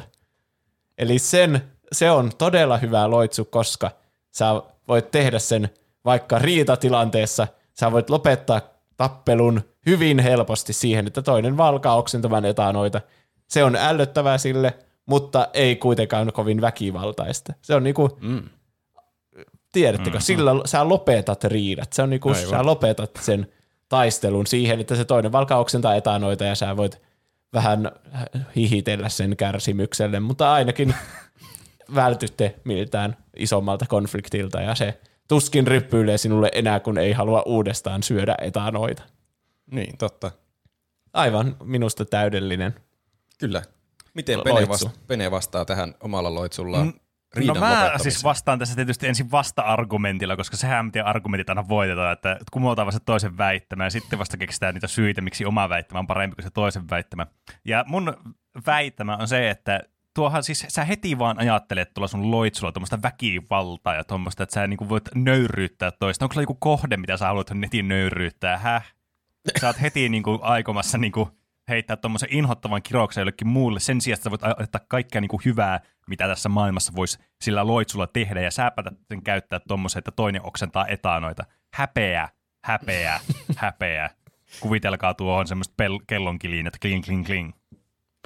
Mutta sen, miksi värinvaihtoloitsu on se oikea ja ainut itse asiassa järkevä valinta tässä universumissa, niin on tietysti se, että miettikää, miten paljon meidän elämät voisi parantua sillä, että me voitaisiin tehdä tämmöinen värinvaihtoloitsu. Kuvitelkaapa, miten moneen tilanteessa on käytännöllinen. Siinä, missä etanaoksennusloitsu on ainoastaan käytännöllinen se, että sä haluat, että se vastustaja oksentaa etanoita, niin on aika leimiä. Eihän siinä ole mitään muuta käyttötarkoitusta. Mutta värinvaihto voi toimia myös silleen, että sä voit nöyryyttää sun vastustajaa myös sillä värinvaihtoloitsulla. Sä voit muuttaa sen vaikka esimerkiksi sen lempipaidan vaikka ihan oksettavan niin kuin semmoiseksi oranssin ja semmoisen vihreän yhdistelmäksi, että se näyttää niin kuin se olisi oksentanut sen paidalle.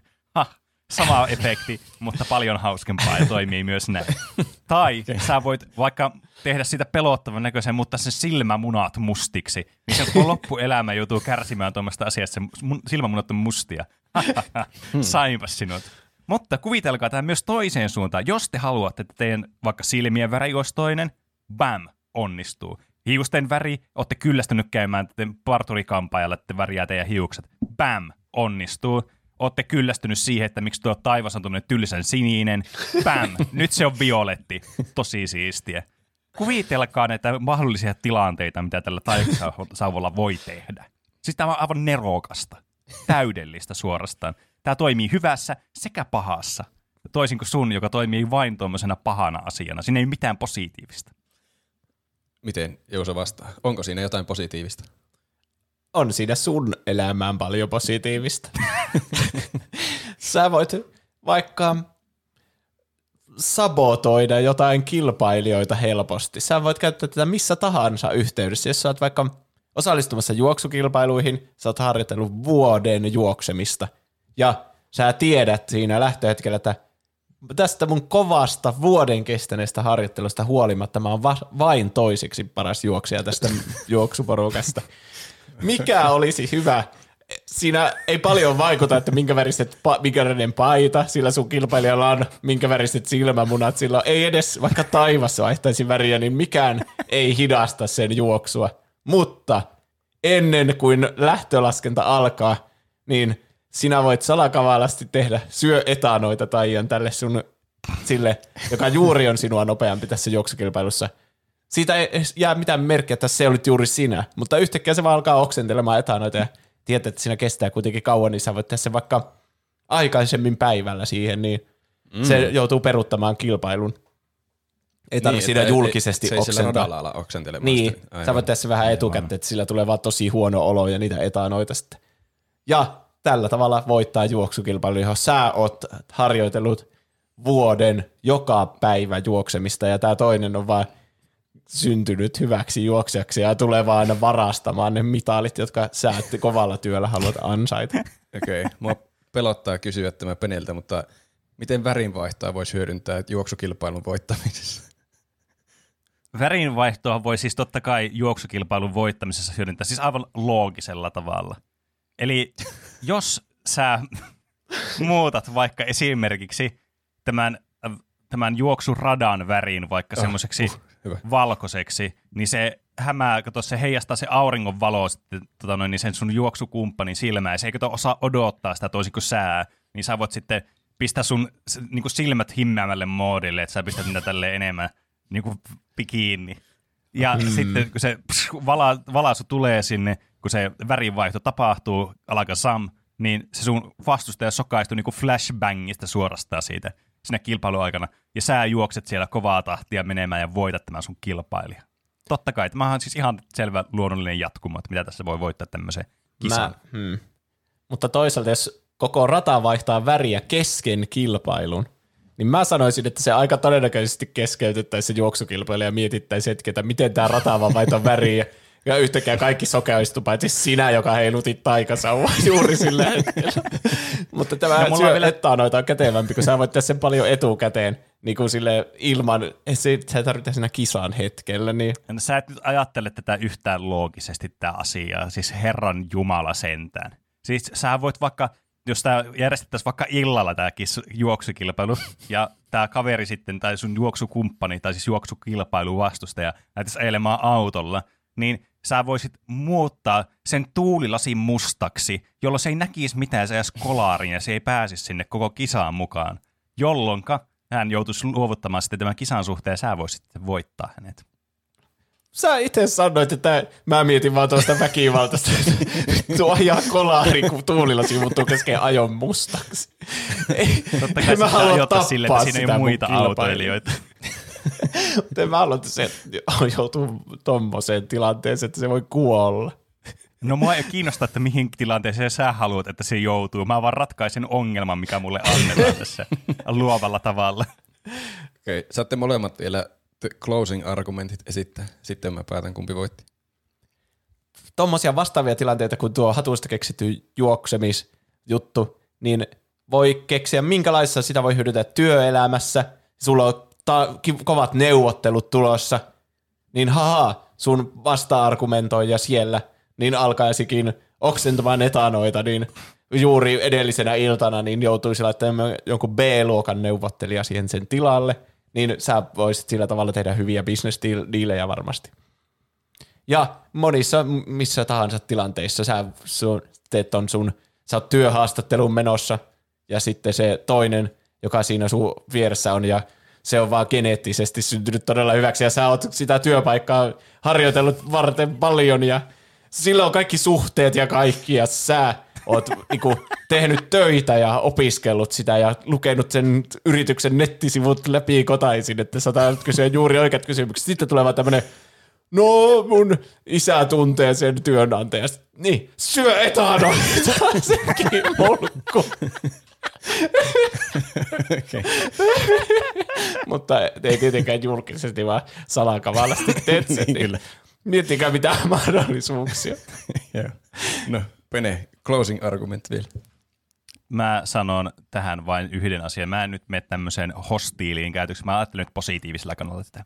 Mun closing argument on se, että miettikää vaan kuin monesti teillä on semmoinen ongelma, että teillä on joku tuote tai asia tai joku juttu, mikä ottaisi siltä, jes, tää on mahtava, mutta mä en oikein tykkää tästä väristä. Esimerkiksi joku vessa, joka on ihan hirveä, että menossa muuttaa uuteen kämppään. Täällä on joku tämmöinen, niinku, siis joku 50-luvulta tämmöinen vanha pinkki, tämmöinen niinku, kauhea koriste härpäke tällä seinällä. Niin voitte sitten muuttaa se oman mieleiseksi väriksi. Ja säästätte vielä remonttikustannuksissa aivan siis merkittävästi. Niin monta tilannetta, missä tämmöistä voisi käyttää. Auton väri huono, bam, helppoa. Haluatte koko asunnon julkisivuun ja haluatte maalata, bam, onnistuu. Haluatte, että kun menette työpaikalle ja teillä on työkaverit, jotka on semmoisia toksisia maskuliinisen niinku henkilökuvia, niin valittaa teille, että juoksaa maidolla tuo sun kahvin, bam, sun maitokahvi on nyt mustan väristä. Sä selviät niin monesta eri asiasta tämmöisellä värinvaihtoloitsulla. Okei, kiitos. Siinä oli hyvät argumentit kummankin loitsun puolesta. Tämä on nyt haastava arvioida kyllä, kumpi argumentoi paremmin. No kieltämättä Juuson argumentit liittyy paljon jotenkin luontaisesti paremman kilpakumppania sabotointiin erinäisissä tilanteissa. Että siinä oli Penellä tuli tietenkin, totta kai se on vähän helpompi ehkä väreistä keksiä jotain tämmöisiä oikean elämän ratkaisuja, että vaihtaa asioiden värejä, mutta en tiedä, olisiko etanoistakin kuitenkin voinut keksiä jotakin maailmaa parantavia tekijöitä tai mahdollisuuksia. Oli siinä kyllä, nyt kun miettii, niin siinä oli se konfliktiratkaisu väkivallattomalla tavalla, laittamalla toinen osapuoli syömään etanoita. Mä en tiedä, kumpi voitti. Kyllä, ehkä mun on pakko antaa Penelle tästä piste, koska... Yes. Siellä oli kuitenkin monipuolisia ratkaisuja, mitä värinvaihtotaijalla voi tehdä. Ja vaikka Penelläkin lähti hyvin äkkiä sinne sabotointialalle, niin silti annetaan Penelle tästä piste. Eli sä antoit mulle loitsun, syö etanoita, jolla laitetaan toinen oksentamaan etanoita koko illaksi, ja sä valitit siitä, että mä en keksinyt mitään positiivista käyttötarkoitusta sille. Kyllä. Okei. Okay. Kuuntelijat kyllä tuomitsevat kaikki epäreilut kilpailut. Ja, kuuntelijat varmasti tietää, keneen Juuso on käyttämässä syö etanoita loitsun. Niin. Roope. Haluaako Juuso antaa? Voi ei, nyt mulla ei ole mitään mahdollisuuksia tässä Juuson väittelyssä. Mäpä katsoin tämän mahdottoman vaihtoehdon juuri sulle. Niin kyllä. Tässä on siis mahtavaa tässä väittelykilpailussa. Tämä menee tämmöisiksi oikeiksi aidoiksi väittelyksi siinä mielessä, että millä argumenteilla on merkitystä vaan sille, että jollakin on skismaa toista vastaan. Niin. No niin. Miettikää skenaario, että Facebookia, Twitteriä, Instagramia, sosiaalisia medioita ei olisi keksitty ollenkaan. Me elettäisiin maailmassa, jossa niitä ei ole. Mm-hmm. Onko se parempi vai huonompi paikka? Me ei voida tietää ennen kuin te väittelette aiheesta. Nimittäin teillä on valta. Te löydätte taikasauvan maasta, jossa on yksi taika. Sitä heiluttamalla sosiaalinen media joko keksitään tai sitä ei keksitä. Okay. Maailmaan, jossa sitä ei ole ennestään. Roope sanoo, että sosiaalinen media keksitään, ja Pene sanoo, että sitä ei keksitä, eli Pene jättää tämän taikasauvan huomiotta. Ja maailma jatkuu ilman sosiaalista mediaa. Okei. Okay. Ja tämän väittelyn saa aloittaa sitten Roope, joka sanoo, että sosiaalinen media keksitään. Okei. Okay. Kuten varmasti kaikki tiedätte, mä oon aina ollut sosiaalisen median hurja suurkuluttaja ja mä rakastan sitä yli kaiken mun omassakin henkilökohtaisessa elämässäni ja käytän joka ikistä sosiaalista media-alustaa, kuten mitä niitä nyt on. Instagram on varmaankin olemassa. Eli mä oon sitä mieltä, että sosiaalinen media on ehdottoman hyvä asia, koska se on parantanut ihmisten kanssakäymistä suurenmoisesti.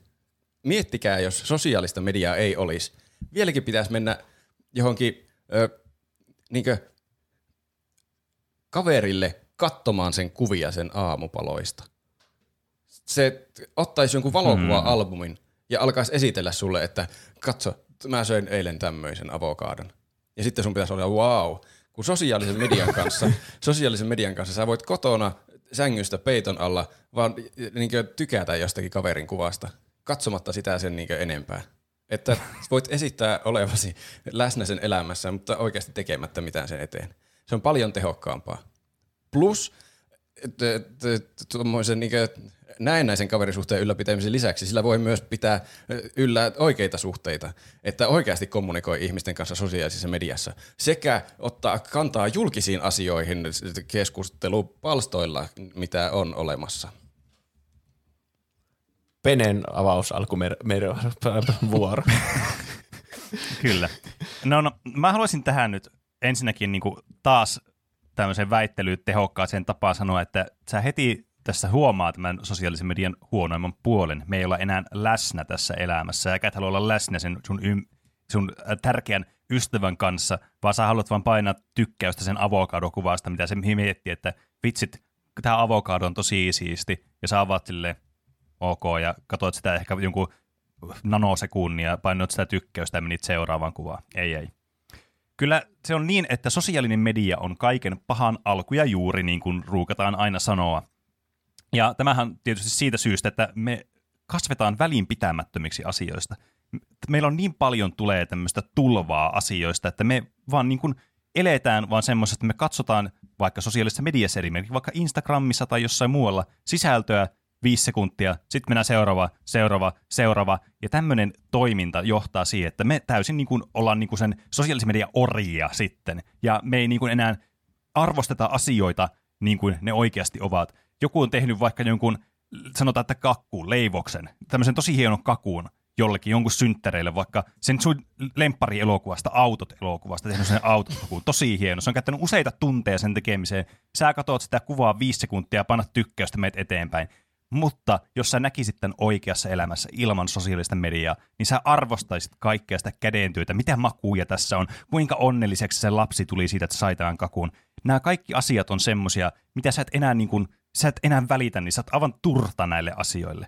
Joten se, että meillä ei olisi sosiaalista mediaa, tarkoittaa sitä, että me oltaisiin enemmän läsnä niissä asioissa, mitä me tehtäisiin, ja oltaisiin enemmän kiinnostuneita ja tyytyväisiä niihin asioihin, mitä me teemme niillä hetkillä, kun ne koittaa meidän elämään. Plus myös vältyttäisiin aivan massiiviselta tämmöiseltä negatiivisuuden ja tämmöisen vaikuttamisen niin kuin kierteeltä, että tuolta tulee vaan tuommoista niin kuin paskaa suoletaan vaan ulos tuolta tuubista Twitterin päätukikohdasta niin kuin jossakin niin kuin isoimmassa paskalaarissa, mikä tässä universumissa löytyy jostakin planeetalta X, mitä en tiedä minkälainen se on, mutta voin kuvitella, että se haisee tosi pahalta. Niin semmoinen on niin kuin se, mitä sisältöistä tulee. Siltä vaan valitetaan kaikesta, jossa joku on paha, tämä on paha, sinä olet paska, sinä olet vielä hirveämpi, tapaan sut, tää on rasisti, enkä ole, heitän sitten jonkun ala stalkkaan sua ja trollaan ja nyt tulee Venäjä tuhoaa sut ja mä lähetän kaikki nämä.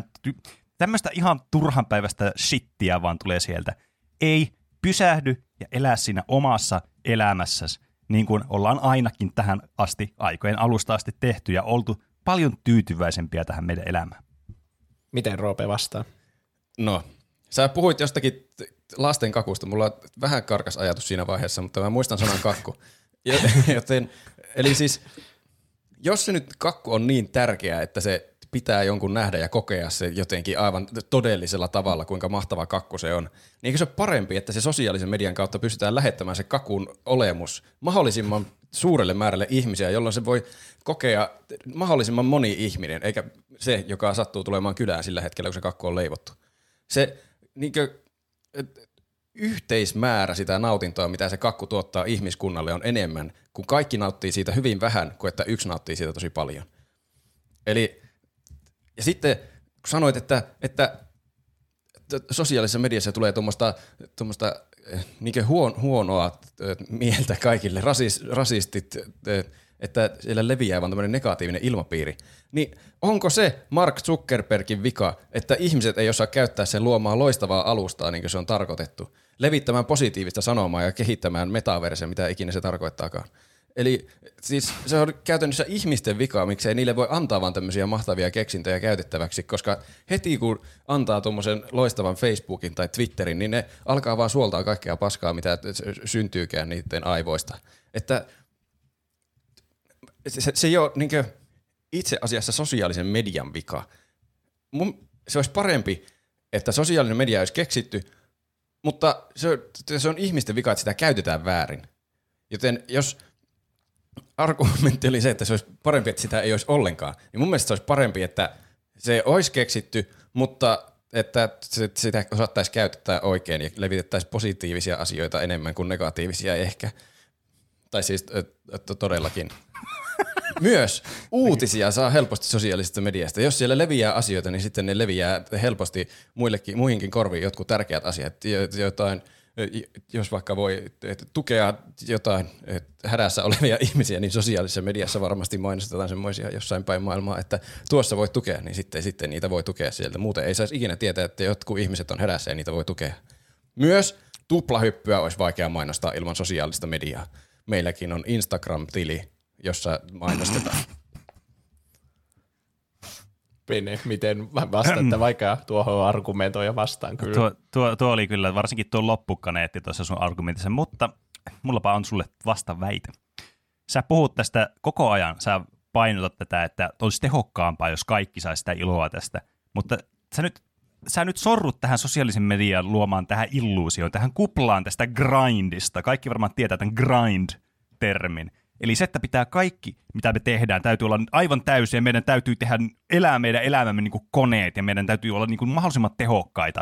Ja sitten täällä sosiaalisessa mediassa nämä hehkuttaa itseään, juuri nämä ihmiset, jotka väittää, että mä heräsin aamu 5, lähdin heti lenkille ja tienasin 5 miljoonaa tuossa viime palverissa ja mä sitten myös kasvatan mun 15 eri lasta nyt tässä samaan aikaisesti ja sitten mä harrastan tätä joogaa ja menen tuonne kuvaamataidon tunnille tekemään tämmöisen jonkun patsaa ja jotakin muuta.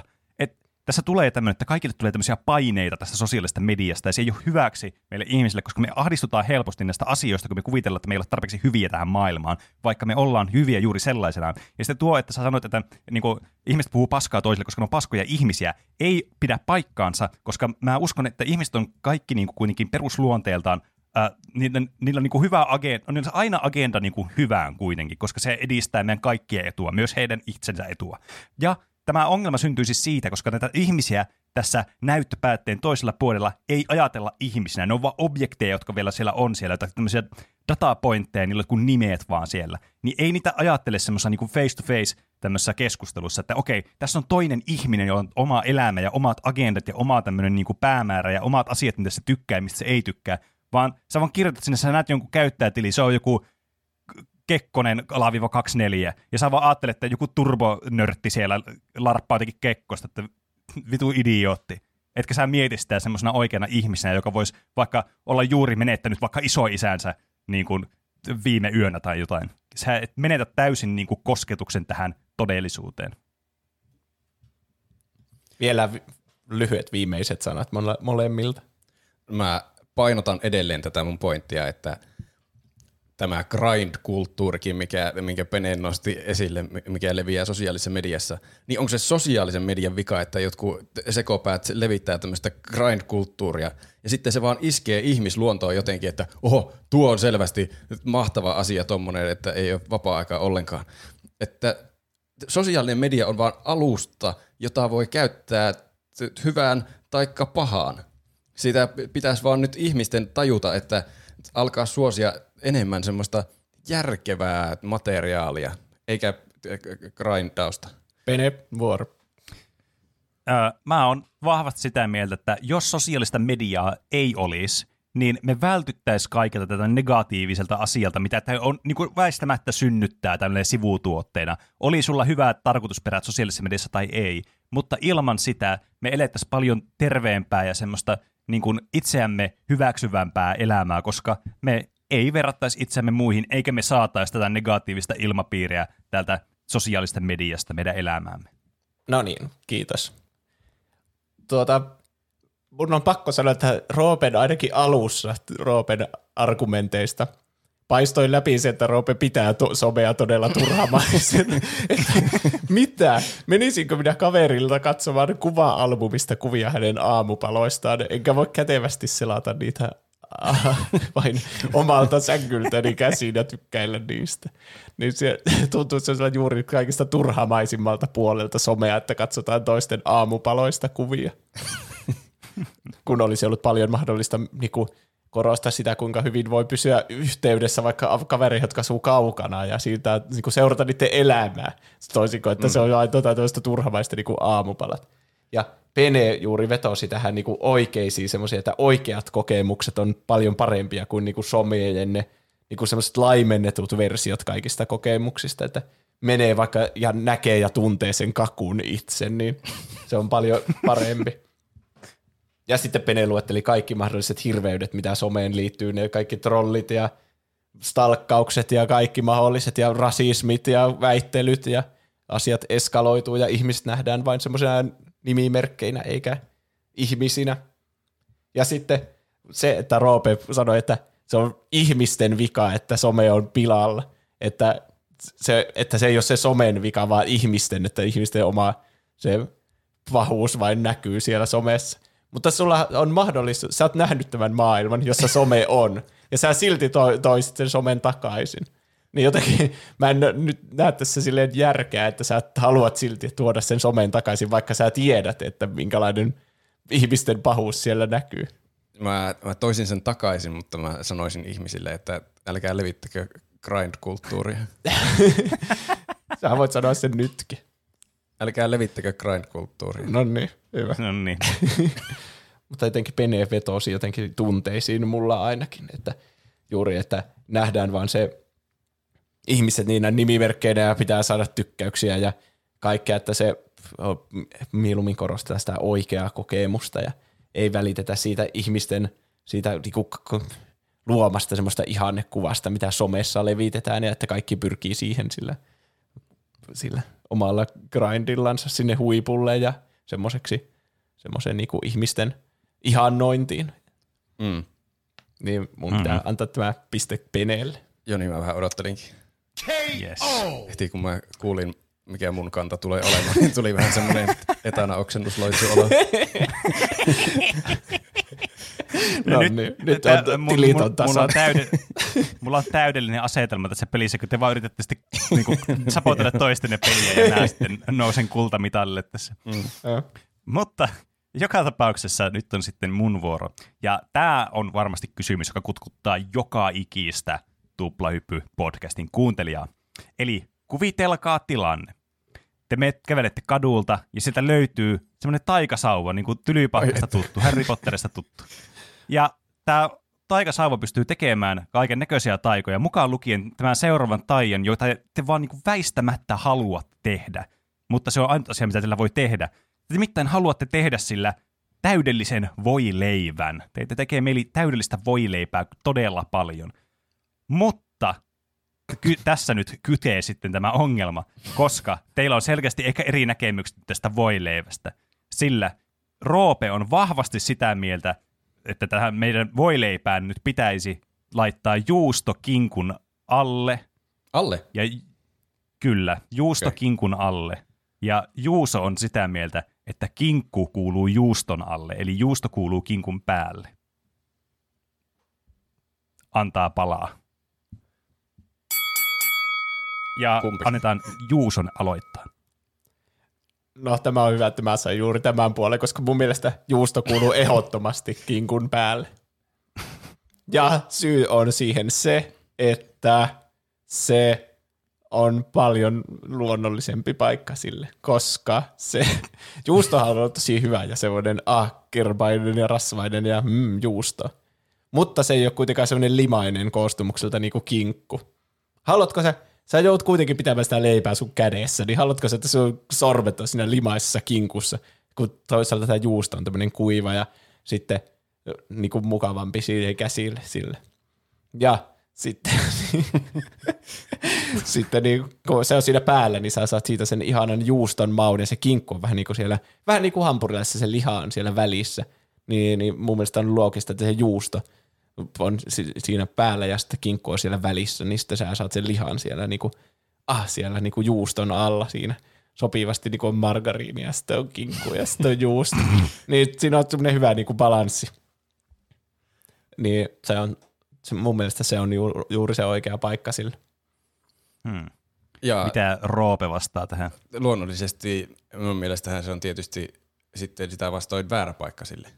Koska jos sä nyt otit esille ton limaisuuden, mikä tuntuu olevan sun suurin ongelma tässä kinkku päälle skenaariossa, niin millä barbaarimaisella tyylillä sä syöt sitä leipää, että se limaisuus on sulle niin suuri ongelma? Puristatko sä sen sun nyrkkiin täydellisesti, että se jotenkin levittyy se kinkun lima? Onko kinkussa, mitä kinkkua sä syöt, että se on niin limainen? Mun kinkut on aina rutikuivia. Että ei varmasti tule sormet limaiseksi, kun syö sitä. Eli mun mielestä juusto pitää olla ehdottomasti siellä välissä, piilossa kaikelta pahalta, ettei se mene pilalle siitä maailman rumuudesta, mitä voi levitä muun muassa sosiaalisessa mediassa.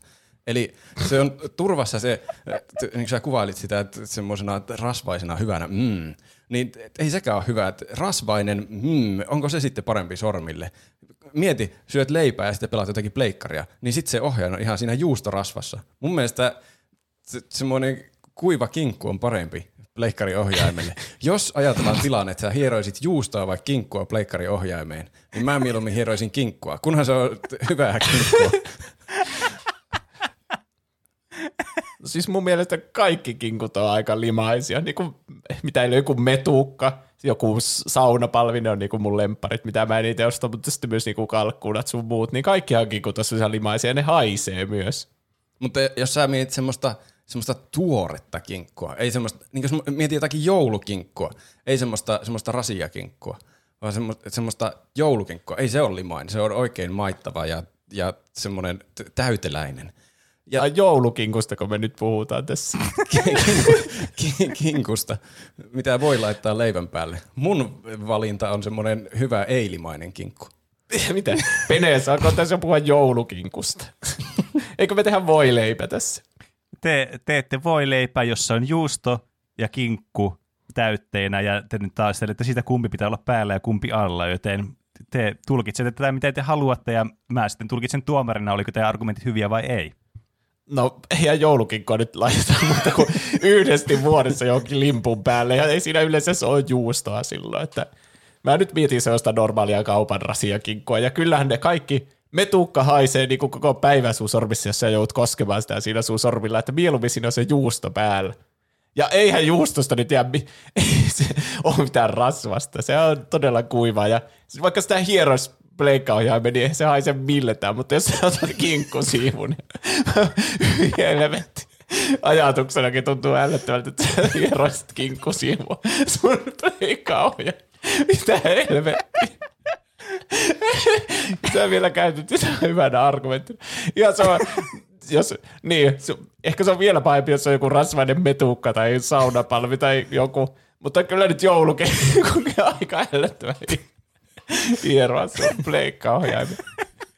Niin kun mä en keksi mitään kinkkua, mikä olisi kiva hieroa tuota pleikkaohjaimia. Mutta sitten jos sulla on joku vitsi siivu tai edamjuustoa, niin eihän siitä jää mitään siihen ohjaimeen. Sä mainitsit kalkkunan. Kalkkunahan niin lasketaan kinkuksi. Kalkkuna on oikein hyvää ja terveellistä ja ei yhtään limaista. Sen voi helposti laittaa. Niin voi laittaa kinkunkin. Mutta niin keskiarvoillisesti kinkku kuuluu selvästi juuston päälle, koska minkälainen mies sä oot, että sä piilotat sun proteiinin täyteisen lihan sinne leivän sisuksiin, kun sä voisit esitellä sitä kaikille maailmalle siinä leivän päällä. Ja kaikki naiset katsoo aivan haltioissaan, että mikä? Tuo ei häpeä omaa miehuuttaan, kun se tuolla lailla esittelee kinkkujaan tuossa leivän päällä. Mä väitän, että kun sä Sitten kuuntelijatkin, jos siirrätte kinkun sieltä juustojen alta päälle, niin te ette voi estää sitä niin alushousien määrää, mitä teidän asuntoihin lentää ikkunasta sisään. Niitä ei voi kukaan pitää enää jalassa sen jälkeen, kun näkee teidät jossain julkisella paikalla syömässä sitä voi leipää. Tämä helvetti, että on kuulostaa ihan kauhean alta skenaario. Mä haluan, että mun kämppä alkaa lentämään jotain pikkuhousuja, käytettyjä pikkuhousuja. Mä vaan haluan syödä mun leipäni. Mä en halua hieroa mun kinkkua mihinkään. Haluan, että sitä kukaan, naiset tai miehet tai mun sukupuoliset, kukaan tulee tuomitsemaan tai arvostelemaan mun leipää missään mielessä. Mä haluan syödä leivän. Ja siinä se. Mä puhun vaan omista kokemuksistani. Niin. Aha, okei. Okay. Ja mun mielestä se juusto on paremman makuinen siinä päällä. Ja se on, juustot on niin hyviä. Siihen voisi laittaa vaikka 20 palaa juustoa, niin se vaan paranee se, että ai, että mitä enemmän juustoa siinä päällä. Sitten jos se on siellä kinkun alla, niin se justiinsa se kinkkumainen maku niin kuin puskee päälle ja se juusto menettää merkityksensä. Mutta kinkku on muutenkin vahvemman makuinen, niin kyllä se selviää siellä hyvällä itsetunnolla. Kyllä se kinkku pärjää siellä piilossakin. Mutta sitten juusto vähän niin kuin laimenisi sinne alle kuitenkin, että mä tykkään kyllä, että se juusto korostuu siinä leivän päällä. No, mitä Roope sanoi just näihin makujen leviämisprosentteihin tässä sun järjestyksessä? Kun sanoit, että juusto on paremman makuista, niin sehän on täysin makuasia. Kinkku on paremman makuista. Kinkun pitää olla päällä, koska sen pitää maistua siinä. Se on sen leivän niin kuin ydin. Jos teet leivän, niin kyllähän siinä on pakko olla kinkkua. Muuten se on aivan surkea leipä. Kyllä juustoleipäkin menee alas, mutta kyllä nyt kinkkuleivällä sä elät. Jos sä eksyt johonkin metsään ja sulla on mukana leipä, niin haluatko sä siihen päälle kinkkua vai juustoa? Kinkkua, aina kinkkua. Siis jos vaan kinkkupaketti löytyy mukana tai pyydystät jonkun villipossun, niin juustoa ei saa luonnosta. Kinkku juuston päälle. Mun mielestä Roopen argumenteissa paistaa tuommoinen vanhanaikaisuus ja tuommoinen stereotypisen mieskuvan korostaminen. Metsästät ja laitat kinkun siihen ja vielä tärkeintä, että naiset näkee sen sun metsästetyn kinkun siinä. Mä nyt mietin tätä meidän oikeaa elämää, jossa ei mietitä sitä, että mitä muut miettii sun leivästä, vaan sä haluat vaan itse nauttia siitä. Ja joo, jos siinä on sekä kinkku että juusto, niin kuin Pene sanoi, niin silloin laitetaan juusto siihen päälle. Nyt saatte vielä niin kuin closing argumentit, niin juuso. Niin, mä mietin nyt tota skenaariota, minkä Pene antoi, että siellä laitetaan kinkkua ja juusta. Ja kyllähän se on totta, että kyllä mäkin olen lihansyöjä ja haluan, että siellä on se kinkku. Ja niin kuin tässä skenaariossakin on. Niin sen kinkun paikka sitten on siellä alla, se juuston alla. Ja sä haluan, että juuston maku korostuu siinä päällä. Että nyt tässä ei tarvitse miettiä, kumman jättäisi pois, vaan kumpi on päällä. Ja mun mielestä juusto on päällä ja siihen voi laittaa niin paljon juustoa, kun vaan kehtaa laittaa. Ja se on hyvä, se ei haise pahalta kuten kinkku. Ja minä en halua hieroa kinkkua pleikaa ja enkä halua pikkuhousuja ikkunasta. No niin, Roopen argumentit tähän loppuun. No siis, kun nyt on puhuttu, että limaista ja haisee pahalle kinkku, niin tämä vähän siis voi päteä ihan yhtä hyvin juustoihinkin. On olemassa vaikka minkälaisia juustoja, sinihomejuusto, joka on kyllä ihan hyvää, mutta kaikenlaisia juustoja, mitkä haisee paljon voimakkaammin kuin joku kinkku, ja niistä tulee vaikka minkälaista sössöä käteen. Että mun mielestä ei pitäisi keskittyä siihen, että mistä on kiven pitää kiinni ja mikä haisee leivän päällä eniten, vaan pelkästään siihen suutuntumaan ja makuun, mikä on mun mielestä parempi, jos kinkku on siinä päällä. Se oli hyvin kiteytetty loppuargumentti. Okei. Eli mä haluaisin ainakin alussa sanoa tässä, että Roopella oli ainakin hyvin tunteellisia argumentteja tässä mukana.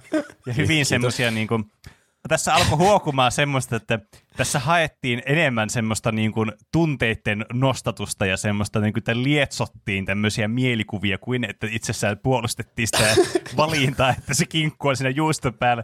Siellä mentiin aivan uskomattomille tangenteille, kuten kinkun levittäminen satana pleikkaohjaimen päälle ja sen pikkuhousien lentämiset ikkunasta sisään. Tää, niin kuin, mä arvostan kyllä tätä heittäytymistä tässä todella paljon. Mutta mun täytyy sanoa, että Juusokin, niin kun, vaikka oli hyviä argumentteja, niin Kyllä siis mielenkiintoinen argumentti, mikä minulla jäi mieleen, että miten ne sormet jää nyt tahmassa. Miten sä syöt sun leivän? Pitääkö sä niinku kaikilla sun käsillä niinku joku hamburgeri kiinni sitä päältä ja syöt sitten? Kuka barbaari tekee silleen? Vasta pidetään sitä sivulta kiinni ja sitten se syödään tälle. Niin ei sulla koskaan ollut kosketuksiin nämä materiaalit tässä, mitä tällä leivän päällä on. Niin tätä mä en nyt ihan ymmärtänyt tässä. Mutta tästä huolimatta kyllä Juuson argumentit tämän itse... Tämän kysymyksen, pääkysymyksen suhteen, eli tuleeko kinkku juuston päälle vai juuston alle, niin oli paremmin sieltä puolelta argumentoitu, joten annan pisteen täteen Juusolle. K.O. Kiitos.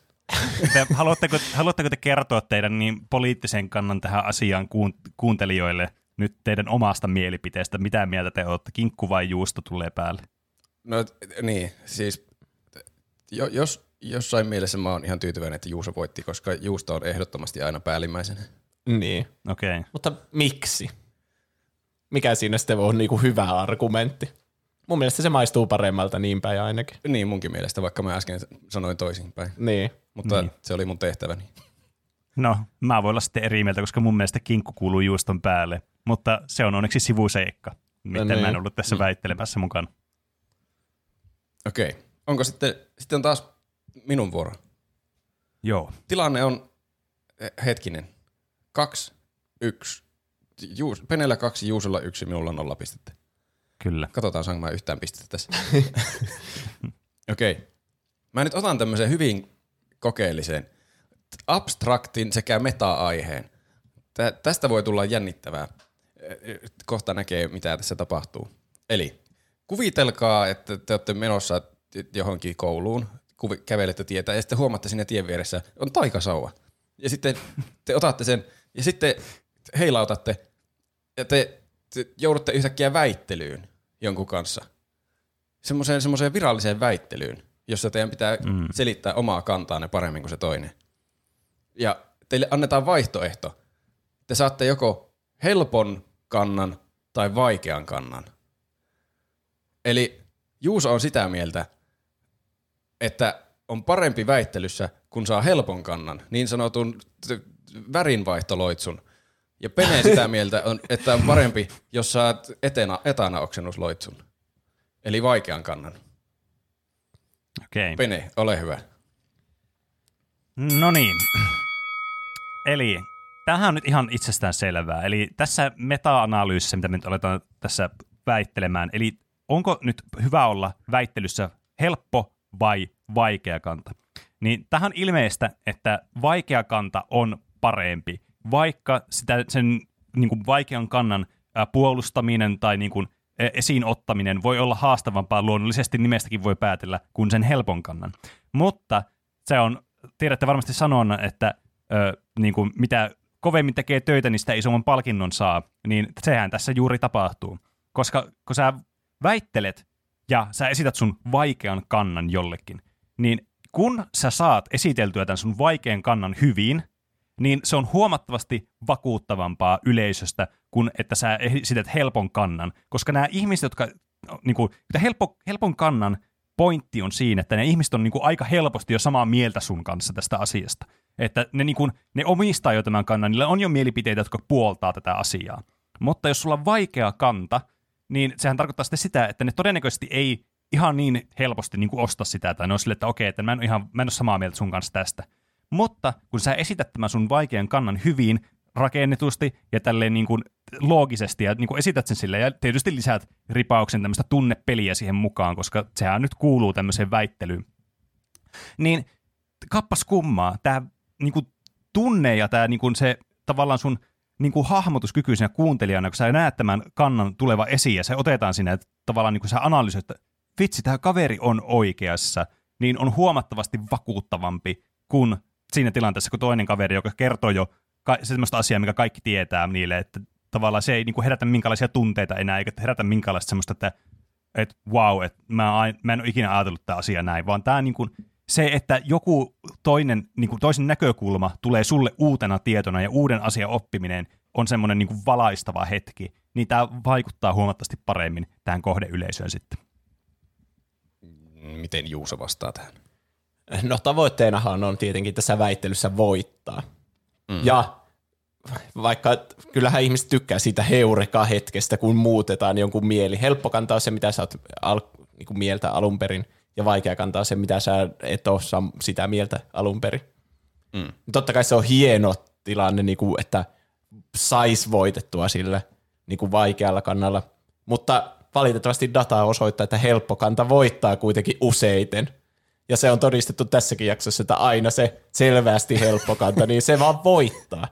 Että on niitä tilanteita, että vaikeakin kanta voi voittaa, ja se on tietenkin hieno hetki. Se on vähän niin kuin, että tavoitteletko sä semmoista niin kuin yhtä semmoista kunnaria, vai haluatko sä voittaa koko kauden?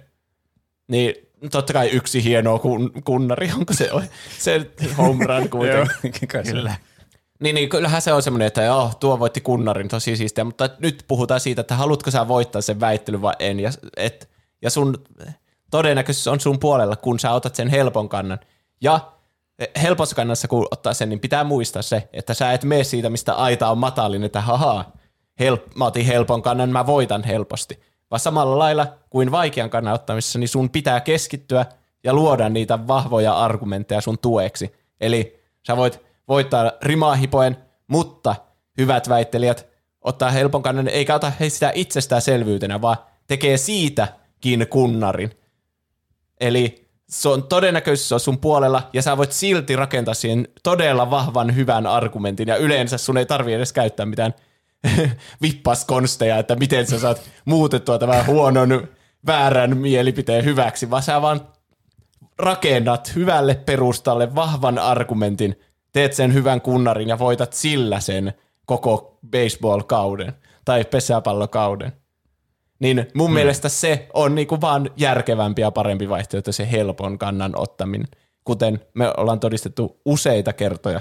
Ja voisin jopa vannoa, että tässä voi käydä ihan samalla lailla, että mä oon nyt tämän helpon kannan kannalla. Niin saa nähdä, että miten peneen mukaan yrittää tuosta vaikeasta kannasta tehdä yhtä vahvan pohjan, koska se ei näytä siltä vielä yhtään. No, miten Pene tekee sen? Sä teit tämän kyllä mulle erittäin helpoksi, että kiitos siitä, joka on tietysti ristiriidassa tämän mun väitteen kanssa. Mutta sä aika paljon keskityit tässä nyt siihen, kahteen tämmöiseen asiavirheeseen. Eli sä esitit A, että nämä väitteet olisi vaan automaattisesti niin kuin oikea väite, tai siis se niin kuin helppo väite, niin kuin vaan ratkaisee itse itsensä ja tämä vaikea väite, niin tavallaan sitä ei voi voittaa. Sä niin kuin, ja vertasit sitä tässä, että tässä aikaisemminkin tässä jaksossa ne helpot väittämät on voittanut tämän. No, sä et ottanut ollenkaan huomioon tässä sitä väittelijän tavallaan osuutta tähän, että sä vaan oletit, että automaattisesti tämä niin kuin voittaa tämä helppokanta tässä. Ja toinen asiavirhe oli se, että sä heti ajattelit, että helppokanta hyvä, vaikea kanta huono. No, mä esitin sulle vasta-argumentin. Esimerkiksi ilmastonmuutokseen liittyvät tämmöiset niin kuin argumentit ja muut, että mitä meidän pitäisi tehdä tai mitä me voitaisiin tehdä, että me vähennettäisiin vaikka tämä ilmastonmuutosta. Hyvin vaikeita on ollut monelle, että kuinka näitä esitetään ja mitä mieltä tästä ollaan. Mutta eihän se ole huono, tai siis niin kuin, vaikka se on vaikea esittää joillekin ihmiselle ja vaikea niin kuin havainnollistaa, koska se vaikutukset ei ole niin itsestään selviä meille, niin joka tapauksessa niitä voi puolustaa, niitä puolesta voi argumentoida, ja sitä voi tehdä hyvin, eikä se tarkoita, että tämä vaikea kanta olisi valmiiksi demonisoitu. Tämä on huono asia tämä. Että sen sijasta niin kun keskitytään siihen vain, että miten se asia tuodaan esille, että se on tarpeeksi selkeä sille vastaanottajalle. Koska vaikeissa kannoissa usein vaikeutena on juuri se, että se vastaanottaja ei vain ymmärrä tarpeeksi hyvin sitä.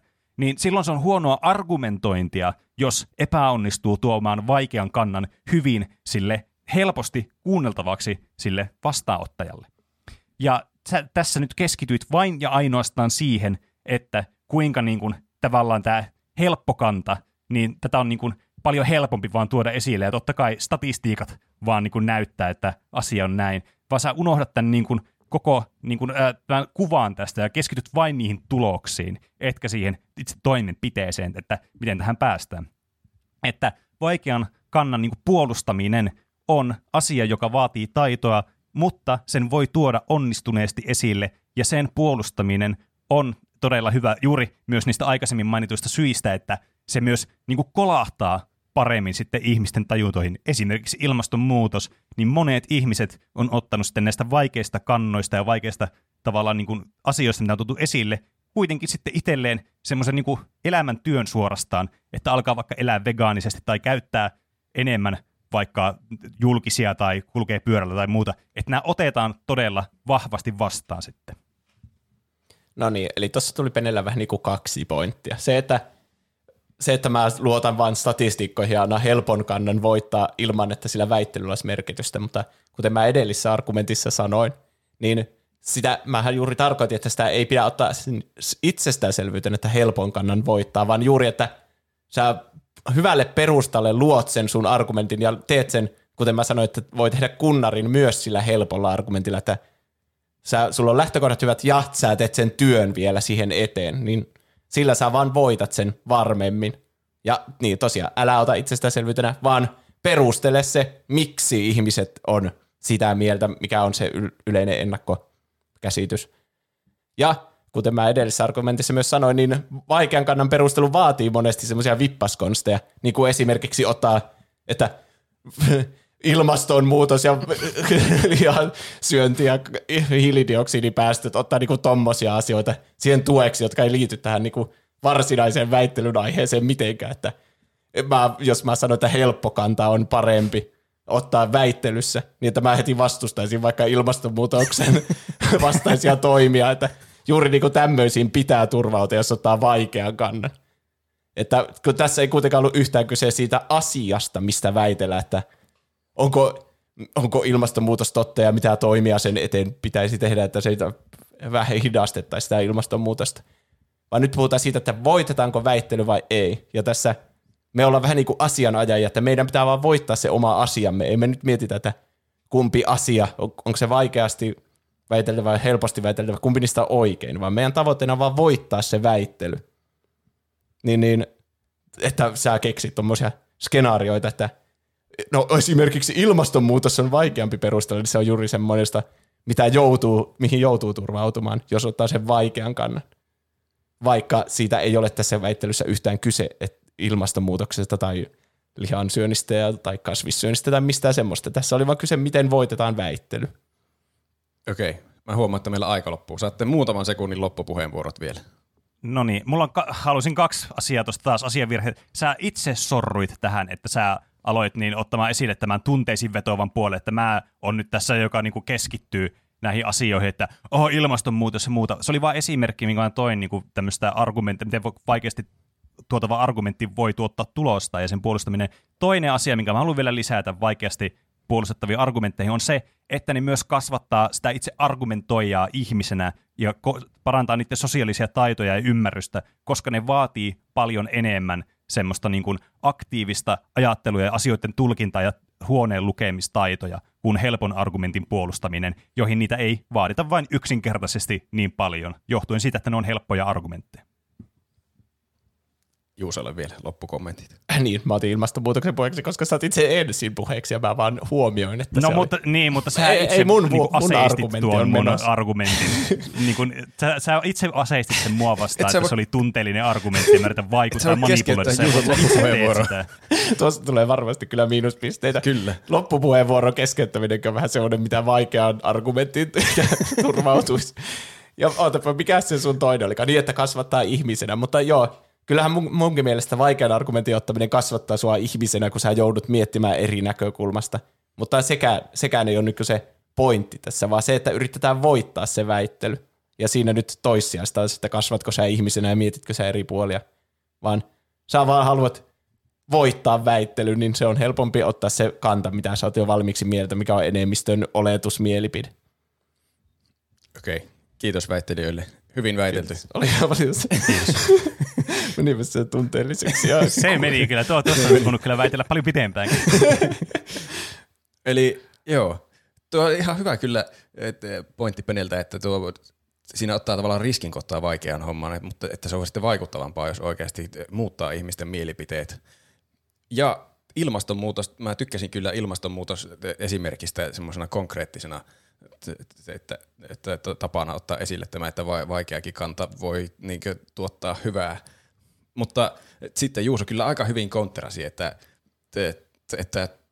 ei helppo kanta tarkoita välttämättä niin kuin väärää mielipidettä. Ja kunnarivertauksesta mä myös tykkäsin. Ja mä myös, siitä on pakko antaa miinuspisteet, että Pene keskeytti Juuson loppuargumentin. Ja data vielä muutama minuutti sitten tuotettu ja hetkessä analysoitu data antaa mun mielestä sen verran lisäpisteitä, että mä annan Juusolle tästä voiton tällä kertaa. Yes. Aika biasoitunut mielipide, jos sanoo. Oho. Aika rohkeaa minulta, että mä sanon, että tämä tulee voittamaan, kun tämä on helppo argumentti ja sitten mä voitan oikeasti. Se olisi ollut noloa hävitä se sen jälkeen. Tämä on aika meta-väittelyä tämä meidän väittely. Minä olen seuraavana tuomarina. Kyllä. Mennään taas tämmöiseen tunteita herättävään aiheeseen kuin 5G-verkko. Ja sen aiheuttava tämä ilmapiirissä oleva tämä säteily, mitä se aiheuttaa niistä 5G-torneista, joilla mukaan saadaan puhelimet toimimaan, mutta onko sillä muita vaikutuksia? Eli me väitellään siitä, että minkälaiset terveysvaikutukset 5G-verkolla on ihmisiin.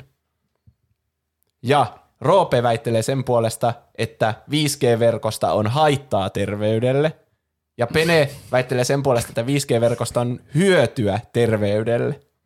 Ja toivon mahdollisimman paljon faktoja tämän teidän argumentoinnin tueksi, että miksi siitä 5G-verkosta on haittaa tai hyötyä terveydelle. Ja toivon, että ette ota kantaa siihen, että mihin tarkoituksen 5G-verkko on oikeasti rakennettu ja mitä hyötyä siitä on niin kuin käytännössä, vaan juuri, että minkälainen vaikutus sillä on ihmisten terveyteen. Ja tällä kertaa Roope voi jälleen aloittaa, kun Roope oli äsken tuomari. Eli sitä on haittaa terveydelle siitä 5G-verkosta. Okei. Eli 5G-verkostahan on selkeästi haittaa terveydelle, näin niinkö suuressa mittakaavassa. Koska mitä hyötyäkään verkosta voi olla terveydelle? Mitä me tiedetään 5G-verkosta? Se on niin tuore käsite, että eihän sille ole, mä en ole nähnyt yhtäkään tieteellistä tutkimusta, missä olisi todistettu, että se ei liity syöpätapauksiin tällä hetkellä maailmassa. Joten ainut järkevä konkluusio mun mielestä on, että on olemassa mahdollisuus, että se tuottaa syöpää kaikille ihmisille, ketä maapallolla asustaa. Ja se, että tätä ei ole tutkittu tarpeeksi, on mun mielestä niin kuin suuri terveysriski kaikilla osa-alueilla. Se paljon on, mä oon nähnyt todella luotettavista lähteistäkin juttuja, että näitä 5G-siruja asennetaan rokotusten yhteydessä ihmisten käsiin. Joten kuka sanoo, että se ei voi olla totta, että tässä on joku suurempikin entiteetti taustalla, että tämä 5G on vaan niinkö väline, jolla tuotetaan epäterveyttä jossain vaiheessa ihmiskunnalle. Mutta tämä on vaan osoitus siitä, että se ei välttämättä ole totta, että jotakin siruja tulee käsivarsiin, mutta tämä on osoitus siitä, että kaikki on mahdollista näinkin uuden asian kanssa kuin 5G-verkko. Että implikaatiot on mittaamattomat. Penen aloitusargumentti. Ai, sorruit vanhaan kunnon salaliittoteoriaan. Häpeä, ding, ding, ding. Eli siis totta kai nämä 5G-verkkoista tulevat nämä niin sanotut NS-lainausmerkissä haittavaikutukset on tietysti Venäjän propagandaa luonnollisesti. Niitä on levitelty Amerikoissa tämmöisen RT News, RT Today, Russia Today, tämmöisen niinku, kanavan puolesta. Ja silloin on tarkoitus aiheuttaa tämmöistä epäsopuisuutta ja muitakin tämmöisiä konfliktitilanteita. Ja todellisuudessa näillä ei ole mitään negatiivista terveysvaikutusta näillä 5G-säteilyillä, koska nämä 0-300 gigahertsiin olevat taajuusalueilla olevat sähkömagneettiset säteilyn turvallisuusvaikutukset niin kuin negatiiviseen niin kuin omaan hyvinvointiin on olemattomat. Niillä ei ole mitään näyttöä. Sen sijaan sä puhut sitten näistä mikrosiruista, mitä koronarokotteiden kanssa laitetaan ihmisille. Sä et nyt ymmärrä, ne mikrosirut ei ole siellä sitä varten, että ne jotakin emitoita 5G-säteilyä, joka tuhoaa sun terveyden. Ei, ne on 5G-säteilysiruja, jotka augmentoi tätä ihmisen toimintakykyä. Ne siis aktivoi sun neuroneja aivossa tämmöisellä niin kuin niitä sanotaan tämmöiseksi niin kuin galaktusaaltovyöhykkeeksi. Eli ne heittää sulle semmoisia signaaleja tuonne, ja tämä avaa sun niin kuin nämä kanavat ja sun chakrat tänne meidän ulkoavaruuden niin kuin kosmisille aalloille, jotka elevoi meitä seuraavalle tasolle. Eli me luonnollisesti parannetaan itseämme näillä siruilla, eikä huononneta. Tämä on tämä niin kuin yleinen harhaluulo, että yritetään niin kuin vaikuttaa negatiivisesti meihin ihmisiin näillä 5G-aalloilla, että ne on pelottavia, kun pelätään tätä muutosta, että me voidaan parantua ihmiskuntana. Tämä on isojen firmojen salaliitto, tehdä tämmöinen salaliittoteoria, jotta me oltaisiin tyhmiä ja ajateltaisiin, että ei me haluta näitä, kun todellisuudessa me halutaan nämä, jotta me voidaan ymmärtää, että nämä isot yritykset, niillä ei ole merkitystä meidän elämässä tulevaisuuteen. Sä teit tässä nyt vihoviimeisen virheen. Sä rupesit kritisoimaan mun salaliittoteorioita sun salaliittoteorioilla. Ja Okkamin partaveitsi, miten se kääntyy suomeksi? Occam's Razor. Sehän on siis yleispätevä sääntö, että kaikista todennäköisin skenaario on todennäköisesti totta. Eli kyllähän se ensimmäinen salaliitto tässä vaiheessa on se todennäköisin tapahtumasarja, eikä salaliittoteoriaan pohjautuva salaliittoteoria. Se alkuperäinen salaliitto on mun mielestä se niin kaikista luotettavin lähde tässä tilanteessa. Eli että näitä siruja levitetään niin haittatarkoituksessa, ihmisten terveyden huonontamiseksi, jotta sitten voidaan kehittää jossakin vaiheessa tämmöinen superrotu ihmisiä, jotka sitten selviää maailman hamaan loppuun asti. Ja kun mietitään niin ennakkotapauksia tämmöisistä säteilyaalloista, niin silloin kun ruvettiin kehittämään mikroaaltouuneja tuossa muutama 10 vuotta takaperin, niin silloin ei ollut minkäänlaisia suojatarvikkeita toimia niitä kehittäessä. Ja nämä tutkijathan sai vaikka minkälaisia haittavaikutuksia näistä mikroaalloista, kun ne ei vaan tiennyt tarpeeksi, kun ne testaili siellä niitä. Niin mikä erottaa mikroaallon 5G-aallosta? Käytännössä ei mikään, muuta kuin vaan aikakausi.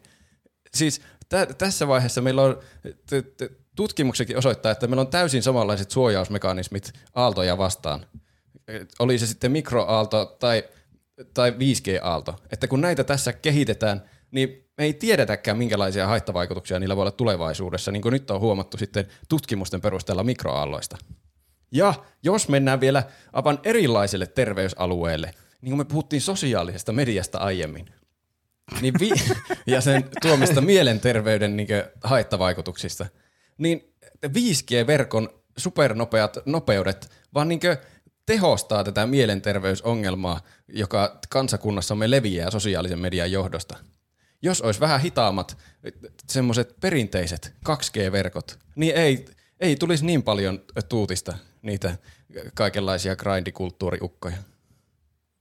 No mä ainakin voin sanoa, että tuo sun argumentti oli täysin huutista, että tossa ei ollut siis päätä eikä häntää.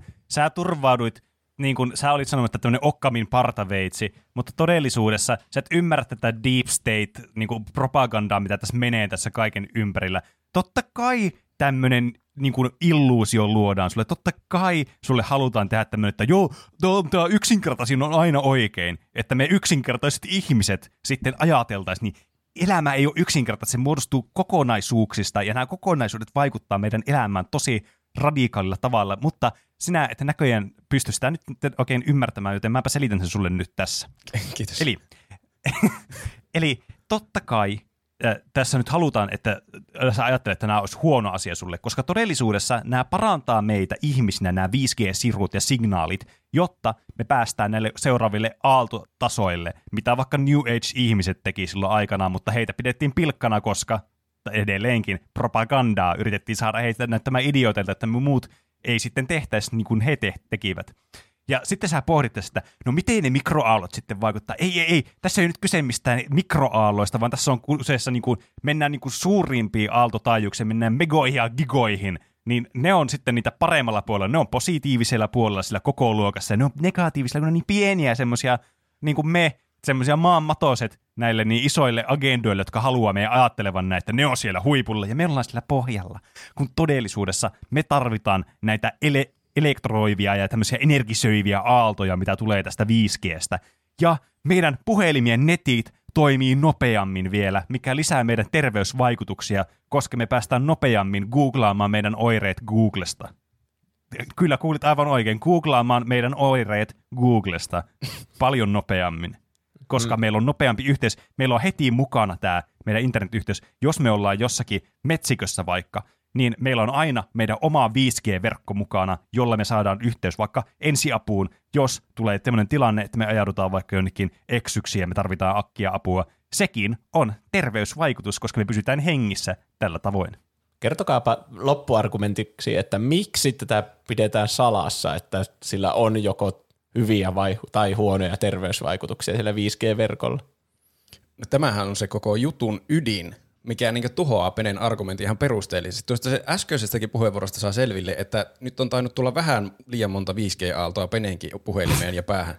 Että se alkaa niin ajatukset harhailla ja yksinkertaistua siinä määrin, että ei ymmärrä edes semmoista tosiasiaa, että miksi haluaisi niin nämä ylemmät tahot salata sen, että meille yritetään tuottaa terveyttä näillä 5G-verkoilla. Paljon järkevämpi selityshän on, että niillä on oikeasti huonoja vaikutuksia, joita sitten yritetään peitellä. Ei kukaan peittele hyviä vaikutuksia. Niitä mainostetaan niin ympäri maailmaa kovaäänisesti talojen katoilta megafonien kerran. Mutta sitten taas, kun tätä justiin mainostetaan tämmöisenä uraa uurtavana teknologiana, jolla voi mukaan kutsua ambulansseja nopeasti johonkin metsikköön. Onko metsikköjä edes olemassa, kuka tietää. Niin siis totta kai sitä mainostetaan sillä tavalla, että harhautetaan tästä tosiasioista, jossa siis 5G-verkot tuottaa haittaa ihmisterveydelle pitemmälle päälle, kunhan tämä niinkö puolueetonkin tutkimustyö etenee sille tasolle, mille on tarvis, jotta nämä tutkimustulokset tulee kansantietoon. Pene. No, näiden hyödyt on totta kai piilotettu sen takia, koska jos nämä niin isot korporaatiot ei peitteli sitä, että näillä on hyötyjä, niin sitten me kaikki ihmiset haluttaisiin nämä meidän parantamiseksi. Mutta tämä asettaa nämä isot korporaatiot vaaraan, koska me päästään näille kosmisille chakrataajuuksille, jolloin meidän niin kuin ymmärrys tästä maailmasta kirkastuu, meidän elämä parantuu, me olemme ystävällisempiä toisillemme ja me ei sodita niin paljon, mitkä taas edelleenkin vie bisnestä eteenpäin. Täytyy pitää ne apinat siinä hihnassa nyt tässä. Joten ne apinat on me, joille valehdellaan, että nämä aiheuttaa haittoja, joilla me ei haluttaisi niitä. Ja tämäkin on tämmöinen salaliitto, pidettynä salaliitto sen takia, koska juuri sunlaiset salaliittoteoreetikot heti alkaa ajattelemaan, että tässä täytyy olla jotakin mätää tässä jutussa, että ei nämä voi olla turvallisia. Tämä on juuri se, mihin ne haluaa siinä niin kuin pyrkiä, että ne luo tämmöistä asetelmaa, että sä epäilet kaikkea, mitä ne sanoo, mutta sä et ymmärrä, että tämä on niin kuin juuri se, niin kuin mitä ne haluaa, nämä isot korporaatiot ja isot entiteetit. Ne haluaa, että sä ajattelet noin, jotta ei ole riskiä, että sä ottaisit näitä 5G-siruja sun kehoon, koska ne parantaa sun elintasoa. No niin, kiitos. Eli kiitos. Huija. Mitenhän tätä lähtee purkamaan? Eli Roope sanoi, että totta kai sitä salataan, että on haittavaikutuksia.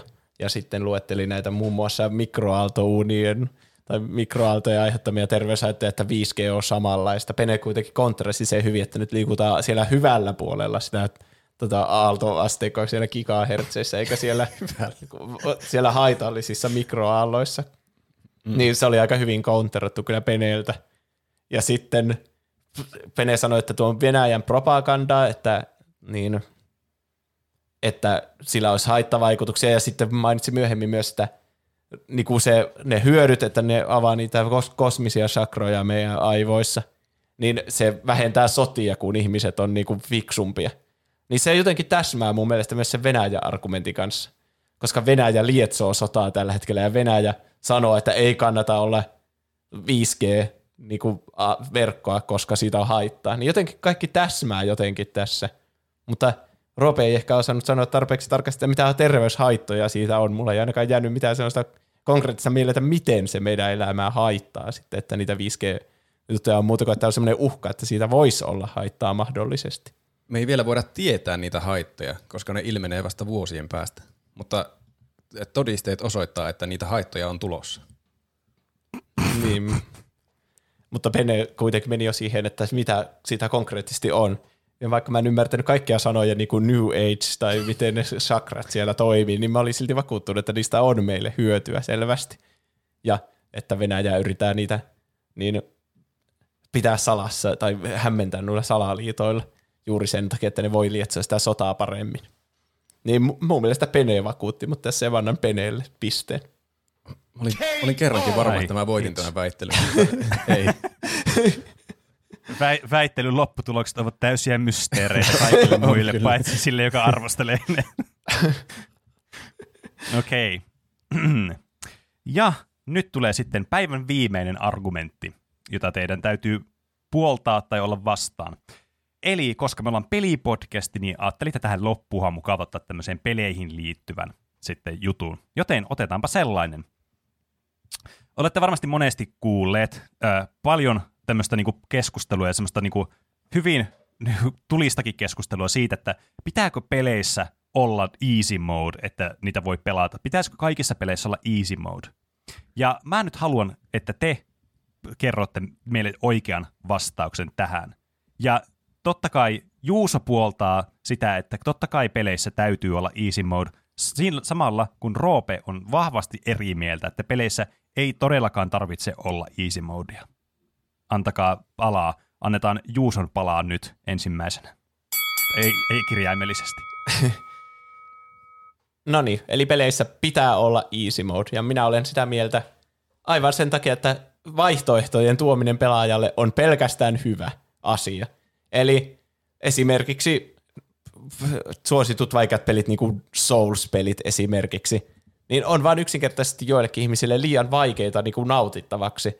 Ja easy mode toisi mahdollisuuden niille, ketkä ei ole niissä niin taitavia.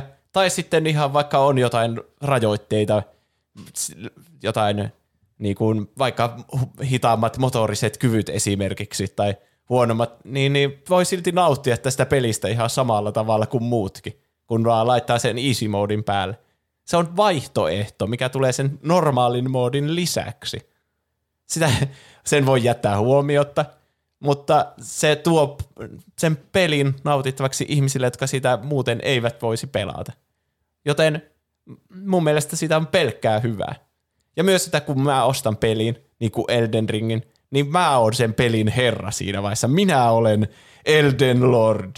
Että minä saan päättää, miten mä nautin tästä pelistä. Ja itse asiassa ei ole niin kuin... Tätä argumenttia tukee tosi hyvin, että Elden Ringin suosituin modi on, että siihen tuodaan easy mode siihen peliin. Eli ihmiset haluaa sen mahdollisuuden.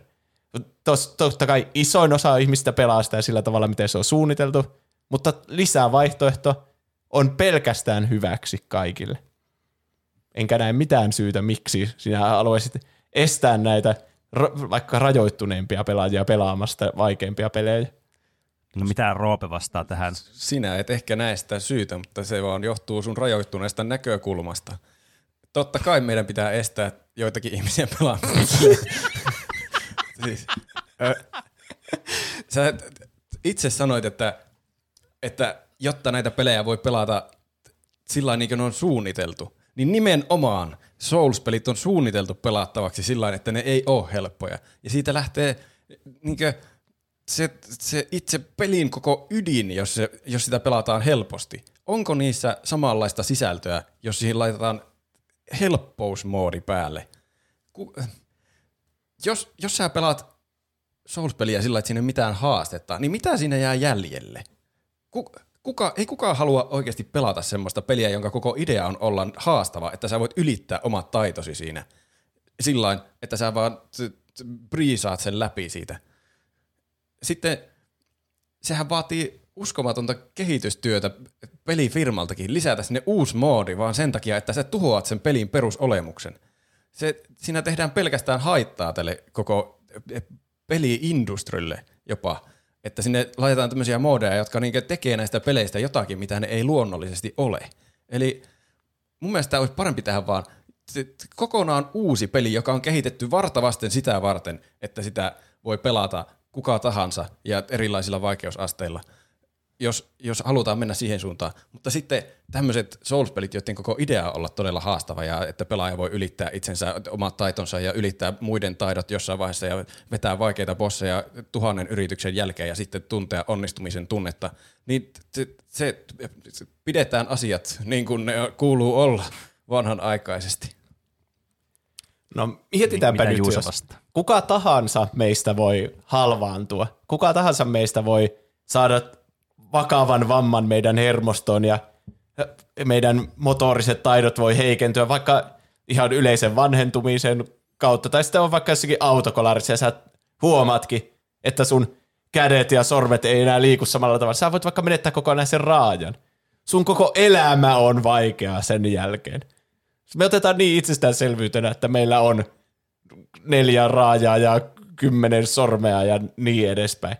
Haluatko, jos sä menetät vaikka toisen sun käden, niin sun koko elämä on sen jälkeen pelkkää Souls-peliä, kun se on vaikeampaa kuin 2 käden kanssa.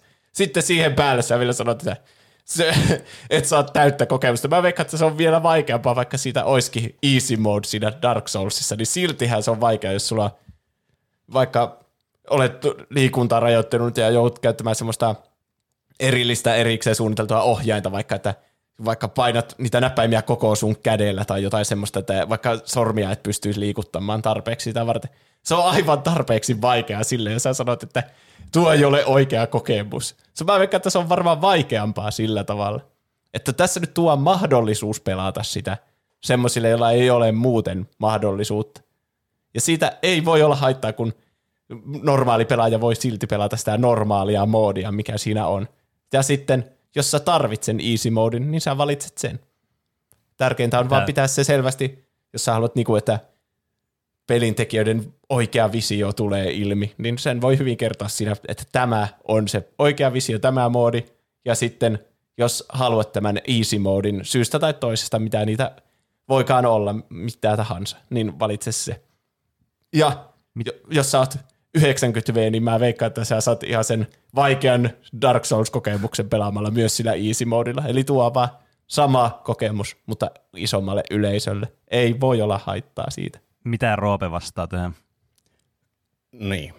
Mitkä on todennäköisyydet, että joku meistä joutuu autokolariin? Hyvin pienet. Siis tuo on aivan turha edes ruveta ajattelemaan tuomasta, koska sitä todennäköisesti tätä tilannetta ei tule eteen. Ja siis puute. Onneksi tämä pöytä oli tehty puusta, että oli lähellä. Niin totta. Ja siis siinä vaiheessa, jos lähtee joku käsi irti, niin se on pieni murhe siinä vaiheessa, niin kuin sä sanoitkin, että miten jotakin Dark Soulsia pelataan siinä vaiheessa. Sitten pelkkä ruokailukin voi olla jo semmoinen Dark Souls-kokemus. Joten mihin sitä easy modea tarvii Dark Soulsissa, kun sä voit vaan mennä syömään jotakin makaronilaatikkoa ja sä saat sen saman haasteen tunteen siitä. Videopeleistä tulee täysin merkityksettömiä siinä vaiheessa elämää, kun se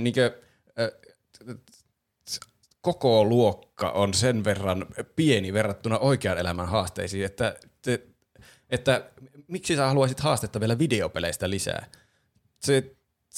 Siinä vaiheessa kannattaa keskittyä muihin mediamuotoihin. Elokuvia voi katsoa aika hyvin, vaikka olisi menettänyt käteensä. Eli ja jätetään sitten nämä Dark Soulsit niille, jotka niitä haluaa oikeasti pelata haasteen kanssa, niin kuin ne on suunniteltu pelattavaksi haasteen kanssa. Onko mun vuoro? Eli sun mielestä, jos on vaikka menettänyt käteensä tai ollut autokolarissa, niin sun pitää keskittyä vaan sellaiseen perusselviytymiseen niin kuin ruoanlaittoon, ja sä et vois nautiskella peleistä samalla lailla. Mä sanoin, että siinä saa sen haasteen tunteen pelkästä ruoanlaitosta samalla tavalla kuin niin, muut saa Dark Soulsista. Varmaan sä haluat myös samalla lailla pelata pelejä, vaikka sä olisitkin liikuntarajoittunut. Ja mitä nyt, sä voit katsoa elokuvia, no mitä edes tykkää peleistä, kyllähän mekin tykätään myös elokuvista, mutta pelit on ihan oma juttunsa ja oma viihteen muotonsa, niin kyllä niistäkin nyt pitää kaikkien nauttia. Ei nyt elämä olisi pelkkää selviytymistä ja sulla on elämä niin vaikeaa, niin sä haluat pelata Dark Soulsia, niin ei sitä pelata sen takia, että se olisi niin kuin pelkästään sen takia, että hakkaa päätä seinään, vaan sen takia, kun se on hyvä peli. Ja säkin haluat, vaikka sä olisit, niin kuin, että et pysty sitä normaalia versiota pelaamaan niin hyvin, niin kyllä sä siltikin ansaitset nauttia siitä pelistä viihteen muotona, siinä missä muutkin ihmiset. Mä oon täysin samaa mieltä. Sä ansaitset nauttia siitä pelistä niin kuin muutkin ihmiset. Siinä muodossa, kun se peli on suunniteltu nautittavaksi. Ja se, mieti sitä tilannetta, kun joku pelin kehittäjä kehittää jonkun loistavan haasteellisen pelin. Ja sitten yhtäkkiä tulee, että hei, sun pitää tehdä tommonen easy mode siihen. Ja sitten se on justiin se niinkö pullonkaula, että en mä osaa tehdä helppoa peliä tästä. Ja sitten se peli ei tule ikinä ulos ja kukaan ei voi nauttia siitä. Resurssit ei vaan riitä. Resurssit ei yksinkertaisesti riitä uuden pelimuodon tekemiseen siihen peliin. Kun se voisi vaan tulla ulos niin kuin se olisi suunniteltu alun perin. Ja sitten sitä voisi pelata kaikki niin kuin sitä on suunniteltu pelattavaksi. No niin, nyt vielä loppuun nopeat 30 sekunnin puheenvuorot. Juus aloittaa. Mä en usko, että pelin tekeminen kaatuu siihen, että siihen pitää lisätä easy mode. Sen voi hyvin...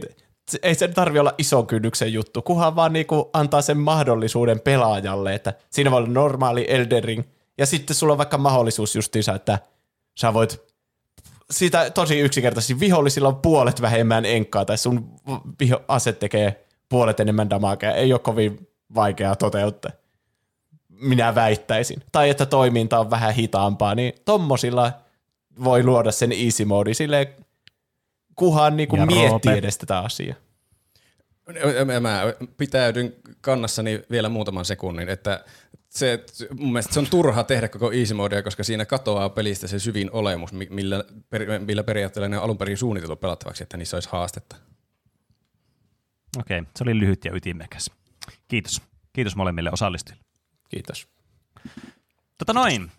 Mä huomasin, että teidän argumentit keskittyi aika vahvasti pelkästään niin kuin tässä easy modin tapauksessa nyt tämmöiseen niin kuin helppokäyttöisyyteen, siis suunnattua just niin kuin sellaisille ihmisille, jotka tarvitsee vaikka jotain, niin kuin, että se peli on, niin kuin pystyy pelaamaan jotain peliä, niin kuin vaikka helppokäyttötoimintoja, että just jos vaikka on joku rajoite tai muuta. Että te ette keskittynyt hirveästi siihen, että mitä nämä niin kuin itse asiat on, että mitä tätä easy mode niin kuin sisältää, tai siihen, niin kuin pelipopulaatio, joka haluaa easy modin sen takia, että vaikea moodi tai tämän perusmoodi on turhauttavaa sen vaikeusasteella niiden mielestä. Niin tässä nyt keskityttiin sitten molempien argumenttien puolesta enemmän sitten tähän, koska ainakin mun henkilökohtainen näkemys on se, että easy mode on eri asia kuin tämmöinen helppokäyttöisyysmoodi, joka on suunniteltu siihen, että jokainen pystyy pelaamaan peliä, mikä on tietysti niin kuin asia, joka on hyvä asia, että kaikki pystyy pelaamaan.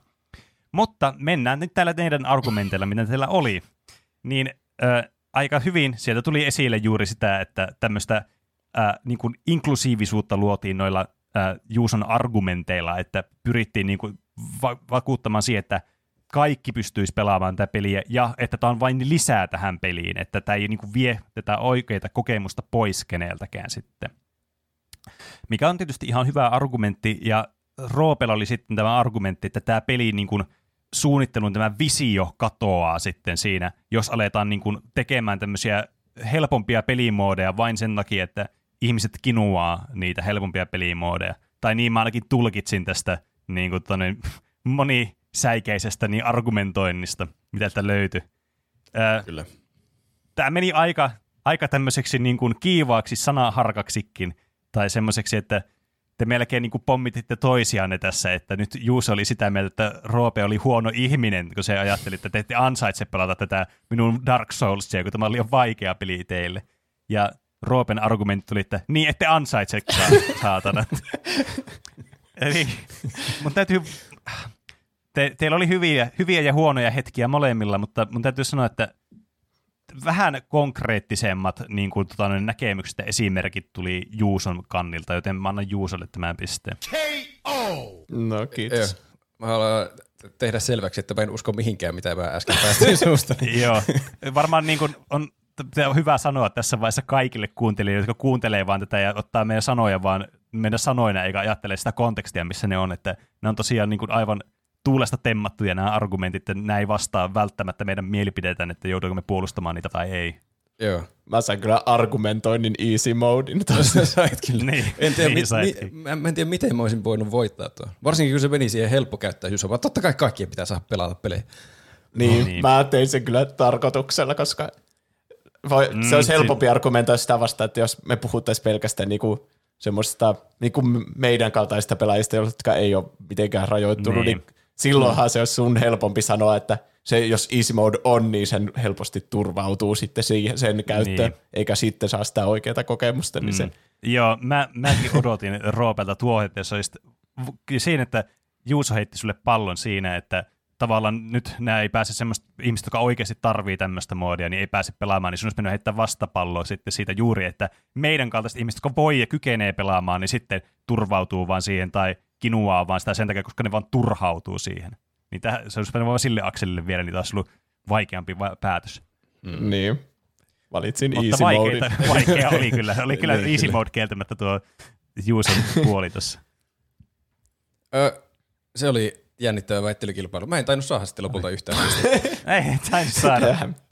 Joskus käy näin. Eli tällä kertaa ei ollut voittajia, vain häviäjä. Ai, no. Onko se ettekö te molemmat saanut 3 pistettä? Aha. Saatiinko me molemmat 3 pistettä? Mä mielestäni sain 4 ja Juus sai 2. Mutta niin, voiko se olla mahdollista? Niin sitä mäkin mietin, että onko se edes mahdollista. Ei se voi olla. Ei se varmaan ole. Kai se on 3 ja 3 sitten. Niin, koska mun olisi mennyt voittaa kaikki, missä niin mä en ollut lukijana, jos mulla olisi 4 pistettä. Niin.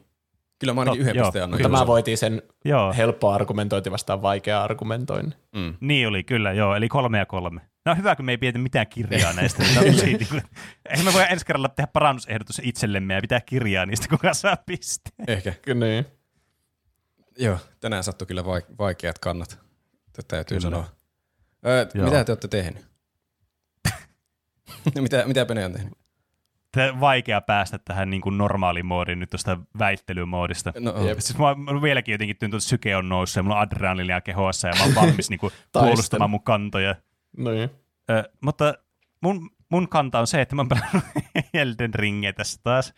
Viikon verran on taas pelannut lisää sitä ja tein taas 5. kerran aloitin sen peliin eri hahmolla pelaamaan. Se on vaan siis, mä en vaan kyllästy siihen mitenkään siihen peliin. Se koko ajan mä oon innostunut silleen mietin, että jos pääsee pelaamaan sitä. Mutta mitä mä voin sanoa silleen niin kuin Elden Ringin ulkopuolelta, niin mä oon ainakin seurannut välillä, kun mun puoliso on pelannut sitten tää Horizonia, eli tää Horizon Forbidden Westia, joka on kans tuore peli, mutta jäi kyllä Elden Ringin varjoon itselläni aika täydellisesti. Niin onhan se kyllä siis todella nätti peli ja tosi niin kuin vaikuttava silleen, niin kuin miltä se näyttää. Ja vaikuttaa ihan hauskalta pelattavaltakin, mutta yksi asia, mikä mä oon vaan huomannut siinä aina, siinä pelissä, että se vihollis AI on kyllä jotakin aivan käsittämättömän niin kuin merkillistä. Koska ne viholliset välillä vaan katoaa sun silmien edestä jonnekin vaan sellainenkin niin kuin voidiin vaan yhtäkkiä. Ja sitten ne ilmestyy selän takkaan ja tappaa sut jollakin ötökkäliemellä, mitä ne ampuu ja viholliset vaan jää friisaa paikalle, että ne seisoo, semmoinen iso robotti vaan seisoo siinä 0,5 minuuttia vaan paikalle ja sitä saa ilmaiseksi vaan ammuskella siinä.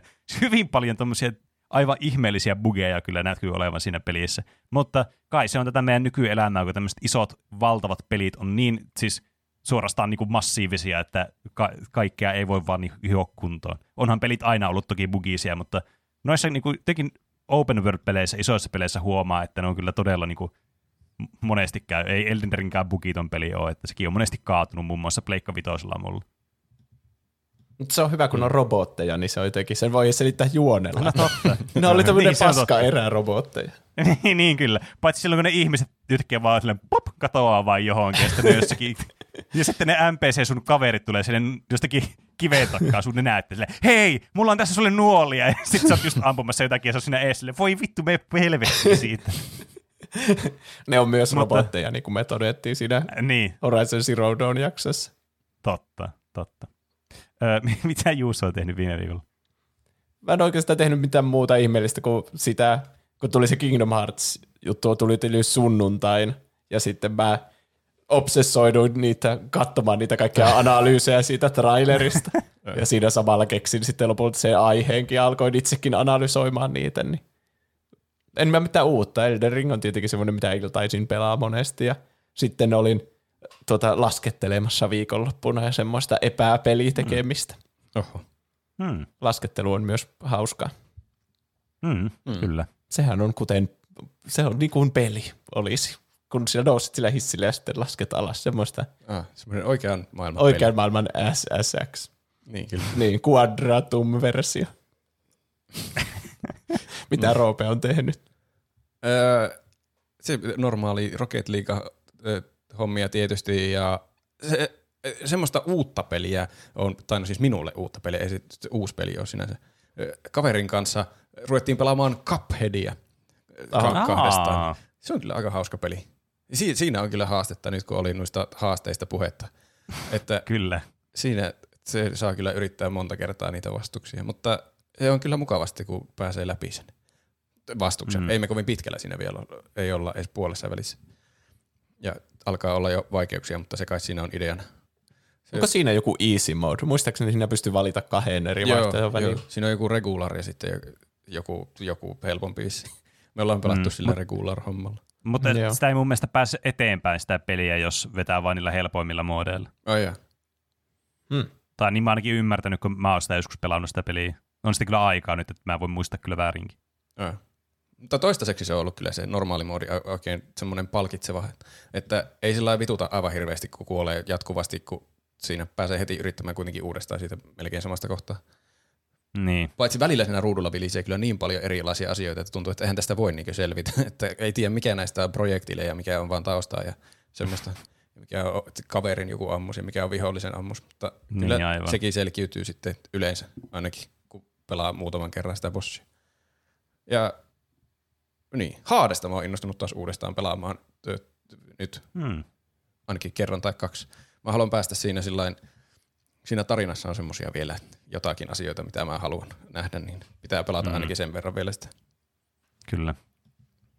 No, onko aika sitten kaikkien lempisegmentilleen? On. Miten meni noin niinku omasta mielestä? Meille voi lähettää tänne kysymyksiä, kommentteja, aiheehdotuksia, meemejä, ihan mitä tahansa haluaa meidän lukevan täällä podcastissa tai meidän omissa mielissämme ja silmämunien kautta sille aivoihin suoraan. Kyllä. Mitä tarkoitti tuolla? En pysynyt ihan mukana. Meidät löytää Instagramista ja Twitteristä nimellä Tuplahyppy. Sekä meidät tavoittaa sähköpostiosoitteesta podcast@tuplahyppy.fi. Instagramissa tuli viesti, hei Tuplahyppy, lähetän viestiä, kun jotain jaksoa kuunnellessa tuli miettineeksi. Miksi, miten meni noin niin kuin omasta mielestä on meidän lempisegmentti? Ei sillä, etteikö se ole epämääräistä viheltelyä, jota animaatiohahmot tekevät valehdellessaan. Lähetän myös meemin, jos muistan. Terveisin, Herra Kakku. Tuohon omituinen kysymys heittää meille, että miksi joku on teidän lempiasia. Niin. Se on teidän vainiteltävissä. Niin. Muusta tuntuu, että kuuntelette lempisegmenttiä ainakin sen takia, kun kaikki tykkää siellä korjailla semmoisia asioita, mitkä on enemmän mielipidekysymyksiä. Silleen niin kuin, että itse asiassa mä tykkään oikeasti Fallouteista. Tai siellä pääsee servaamaan nämä teidän rakkaat niin podcastin juontajat, että hahaa, itse asiassa oletkin ihan paskapenee Elden Ringissä, kun et tiennyt tätä. Niin. Saa nähdä, minkälaisia viestejä nyt tulee tuon helppokäyttäisyysväittelyn jälkeen. Tai niinku yleipäätänsäkään minkään noista. Toivottavasti kukaan ei usko niitä 5G-juttuja. Vielä pitää tehdä selväksi, että ne kannat ei ole meidän omia kantoja. Älkää, ei varmaan kannata korjata mitään, mitä tapahtui väittelyn aikana. Niin, kyllä. Ne on enemmän niinku meidän hahmoja, jotka on väittely. Niin, kyllä. Ja me yritetään kuitenkin tehdä viihteellisiä niistä jutuista, kun varmaan ehkä huomaa. Niin. Mä luen nyt tämän meemin, kun tää on tässä mulla auki, että mä muistan vielä, vaikka meillä on erikseen yleensä meemi jossakin lopussa. Mutta tässä on tuplahyppy, 2. Tänään on ajankohtainen aihe, tuplahyppy aiheen alussa, 2. Sitten tässä on Jalmari jossakin terapiassa ja se sanoo, että Jalmari Kalmari. Ja se sanoo, it all started when I was born. Vähän niin kuin tänään kävi tuo juuri samainen tilanne. Niin. Kun oli mukaan Kingdom Hearts 4 ajankohtainen aihe, ja sitten minä menin suoraan vuoteen 2006. Kyllä. Jep, kyllä. Minioli laittoi, pakko sanoa, että ärsytti vähän jaksoa kuunnellessa, nyt puhutaan Angry Birds-aiheesta, joka oli viimeksi. Pakko sanoa, että ärsytti vähän jaksoa kuunnellessa, kun puhuitte noista vähän vanhemmista Angry Birds spin-offeista, Angry Birds Epic, Angry Birds Go ja Angry Birds Tämä on vaikea tämä sana. Angry Birds Transformers. Niin negatiivisen sävyyn. Itse näitä pelanneena voin todeta, että ovat ihan kunnon pelejä, joihin on nähty vaivaa, vaikkakin sisältävät melko paljon mikromaksuja. Muuten oli hyvä jakso. Keep up the good work. Kiitos. Niin. Tässä on juuri mielipide vähän niin kuin tuolla korjauksikin, mutta me ei tosiaan olla pelattu noita pelejä varmaan kukaan meistä. Niin. Ja niistä on jotenkin negatiivinen kuva, en osaa selittää sitä. Niin. Ja tämä on aina tämmöinen ikuisuusongelma tässä, että me vaan yksinkertaisesti ei voida niin kuin kokea ja pelata ja katsoa kaikkia asioita, mistä me puhutaan. Tietysti me yritetään, mutta se ei vaan ole mahdollista, koska muuten ette saisi mistään aihetta, koska me pelataan samoja pelejä tai katsotaan samoja sarjoja tai elokuvia, niin sitä, se rajoittaisi hirveästi meitä, niin sen takia välillä tulee sitten tällaisia, että ei ihan kaikesta tiedä kaikkea, että puhutaan sitten yleisluontoisesti niistä, mitä tiedetään ja tehdään hassuja vitsejä siitä, kuinka Angry Birdsista on olemassa mikroaaltouuneja ja muut. Kyllä. Niin, kyllä. Ja mun mielestä oli hyvä, että tuli kuuntelijan mielipide tuohon asiaan. Kyllä. Niihin peleihin, joita meillä pelattu. Uskon varauksetta tätä mielipidettä. Ja on se luotettavampi kuin meidän mielipide, jotka ei ole pelattu. Kyllä. Sitten muita viestejä ja aihe-ehdotuksia tuli kans. Kuuntelin teidän jaksoa salaliittoteorioista ja tuli mieleen aihe-ehdotus. Olisi hauska kuunnella teidän mietteitä Pixar-teoriasta. Jos tämä ei ole tuttu asia, niin kyseessä siis monimutkainen teoria siitä, kuinka kaikki Pixarin elokuvat ovat samalla aikajanalla. Tuohan on aina klassikko tämmöinen mediateoria. Niin. Mä oon miettinyt kyllä sitä aiheeksi, että se on mun mielestäkin ollut hauska se Pixar-teoria, mutta tämän meidän podcastin tekemisen aikanakin on tullut jotain 8 uutta Pixar-elokuvaa, vaikka mä ois nähnyt kaikkia. Niin se alkaa olla vaikea. Silloin yksinkertaisina aikoina, joskus 2010, niin se oli ainakin todella selkeä ja kiinnostava semmoinen, joka sisälti jonkun apokalypsen ja semmoista, mitä eli autot on vallottanut maailman sen seurauksena, kun ihmiskunta on muuttanut avaruuteen Wall-in takia ja tälle. Niin, kyllä. Ja sitten siinä oli jotain aikamatkustusta, että Boo on oikeasti Braveista se noita ja se pystyy matkustamaan jonnekin eri aikaan niistä ovista tai jotain semmoista. Okei. Olisi ihan hauska kyllä käydä se läpi ja yrittää purkaa se teoria osiksi. Sitten viesti Mr. Solmiolta.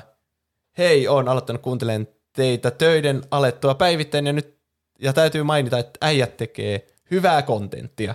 Jos voin ehdottaa jotain aihetta, niin voisitteko tehdä juoksusimulaattori Scum-pelistä? Järkyttävän kokoinen mappia, jos sattuu aloittaa johonkin ulkomaalaisille servuille kavereiden kanssa, jossa on random respawn eikä tarpeeksi ajoneuvoja ja respawnaa toiseen päähän mappia, missä kaveri on rip-moti, kun tietää, että matkasta tulee ihan pain in the ass. Voisin kirjoittaa tähän vaikka mitä ja tähän vaikka ja mitä siitä pelistä, mutta sitten tästä tulisi aivan liian pitkä viesti ja pitkästyttävä teksti lukea. Olisi mielenkiintoista kuulla teidän mielipiteitä kyseistä pelistä ja millaisia tunteita se teissä herättää, kun tiedän, että se osaa olla välillä erittäin pitkästyttävä ja turhauttava, mutta silti jotenkin tosi koukuttava. Juoksusimulaattori. Niin, se sanoo tätä. Mikä on juoksusimulaattori? Mä mietin, onko tämä semmoinen termi, joka on niinku walking-simulaattoreita käytetään sille, että peleistä, jossa ei oikein tehdä mitään, mutta kävellä ja katsotaan juttuja. Niin. Mutta onko tämä juoksusimulaattori joku uusi termi sitten? Tai joku tämmöinen multiplayer survival-peli. Se on vähän niin kuin Death Strandingissa on vaan idea, että mennään kartan päästä päähän. Niin, tai sitten niin kuin, miksi mä aina tykkään kutsua PUBGia, niin looting-simulaattori, että saa luutata 20 minuuttia ja sitten joku ampuu sua päähän ja sä voit aloittaa alusta. Että ehkä tässä on joku tämmöinen hauska. Tämä on siis peli, josta mä en kuullut koskaan. Pitää ottaa selvää kyllä tästä. Tämmöiset pelit on aina semmoisia niin kuin, mun mielestä kiinnostavia kuitenkin. Niin. Tämä on ollut Early Accessissa vuodesta 2018 asti, eikä tätä on vielä julkaistu oikeasti. Okei. Tämmöinen Steamista sen saa ainakin. Multiplayer. Okei, pitää ottaa selvää. Kiitos viestistä ja kiitos positiivisesta palautteesta. Kiitos. Ja Olli Legendarsi laittoi, voitteko tehdä jakson oudoista ja kautta pelottavista YouTube-videoista? Voisitteko kertoa siinä videon taustoista ja tarkoituksista? Voisitte antaa vaikka lopuksi arvosanan videon pelottavuudelle perustelujen kanssa. Aika merkillinen aihe ehdottaa. Sanoin, että miten merkillinen toteuttaa tuo aihe. pelottavia YouTube-videoita. Se pitäisi sitten olla joku semmoinen video, mistä me tiedetään sen taustoja. Tai niin, että ne voi selvittää jos ne pitää tietää näitä taustoja. Aina on niitä, että nainen kuvasi yksin ollessaan kotona ja sitten näetkö kuinka kaappi aukeaa yhtäkkiä ja sen tyyppisiä, mutta mä vaan automaattisesti mietin, että nuo on feikattu. Niin siis aina, kyllä. Aina kaikesta miettii, että ei voi olla totta. Niin kyllä. Mutta varmasti on semmoisia oikeasti kriipejä. Tai sitten semmoisia ihan selvästi käsikirjoitettuja, niin kuin joku Don't hug me, I'm scared, niin on nekin vähän semmoisia kriipejä omalla tavallansa sitten. Halloweenin ajalle mietittävää. Tai se Salad Finger, muista se on aina ollut tosi pelottava. Mutta ehkä joo. Ja muita aihe-ehdotuksia tuli kaikkea, me ei pystytä tällä joka viikko lukemaan, kun muutenkin tämäkin jakso on pitkä. On. Näin on. Patreonista Pene lupasi kertoa myöhemmin. Niin totta. Kyllä. Siinä, missä me ei kaikkia meidän niin, aihe-ehdotuksia ja muita pysty tässä lukemaan tässä podcastissa, niin sen sijaan me pystytään kuitenkin lukemaan meidän rakkaiden tuottajien nimet, joita on itse asiassa 15 kappaletta tällä hetkellä. Eli Patreonissa meitä voi tukea lahjoittamalla sinne summan 1 eurosta ylöspäin, minkä vain haluaa, sillä saa viikoittain kuulla sitten lisää materiaalia, jotakin meidän testinauhoituksia tai joskus jopa jotain muutakin, kuten esimerkiksi jotakin meidän mainosten niin semmoisia raakileita, missä kuuluu raakanauhoituksia, jotain mitä meillä nyt sattuu löytymään teille kuuntelijoille.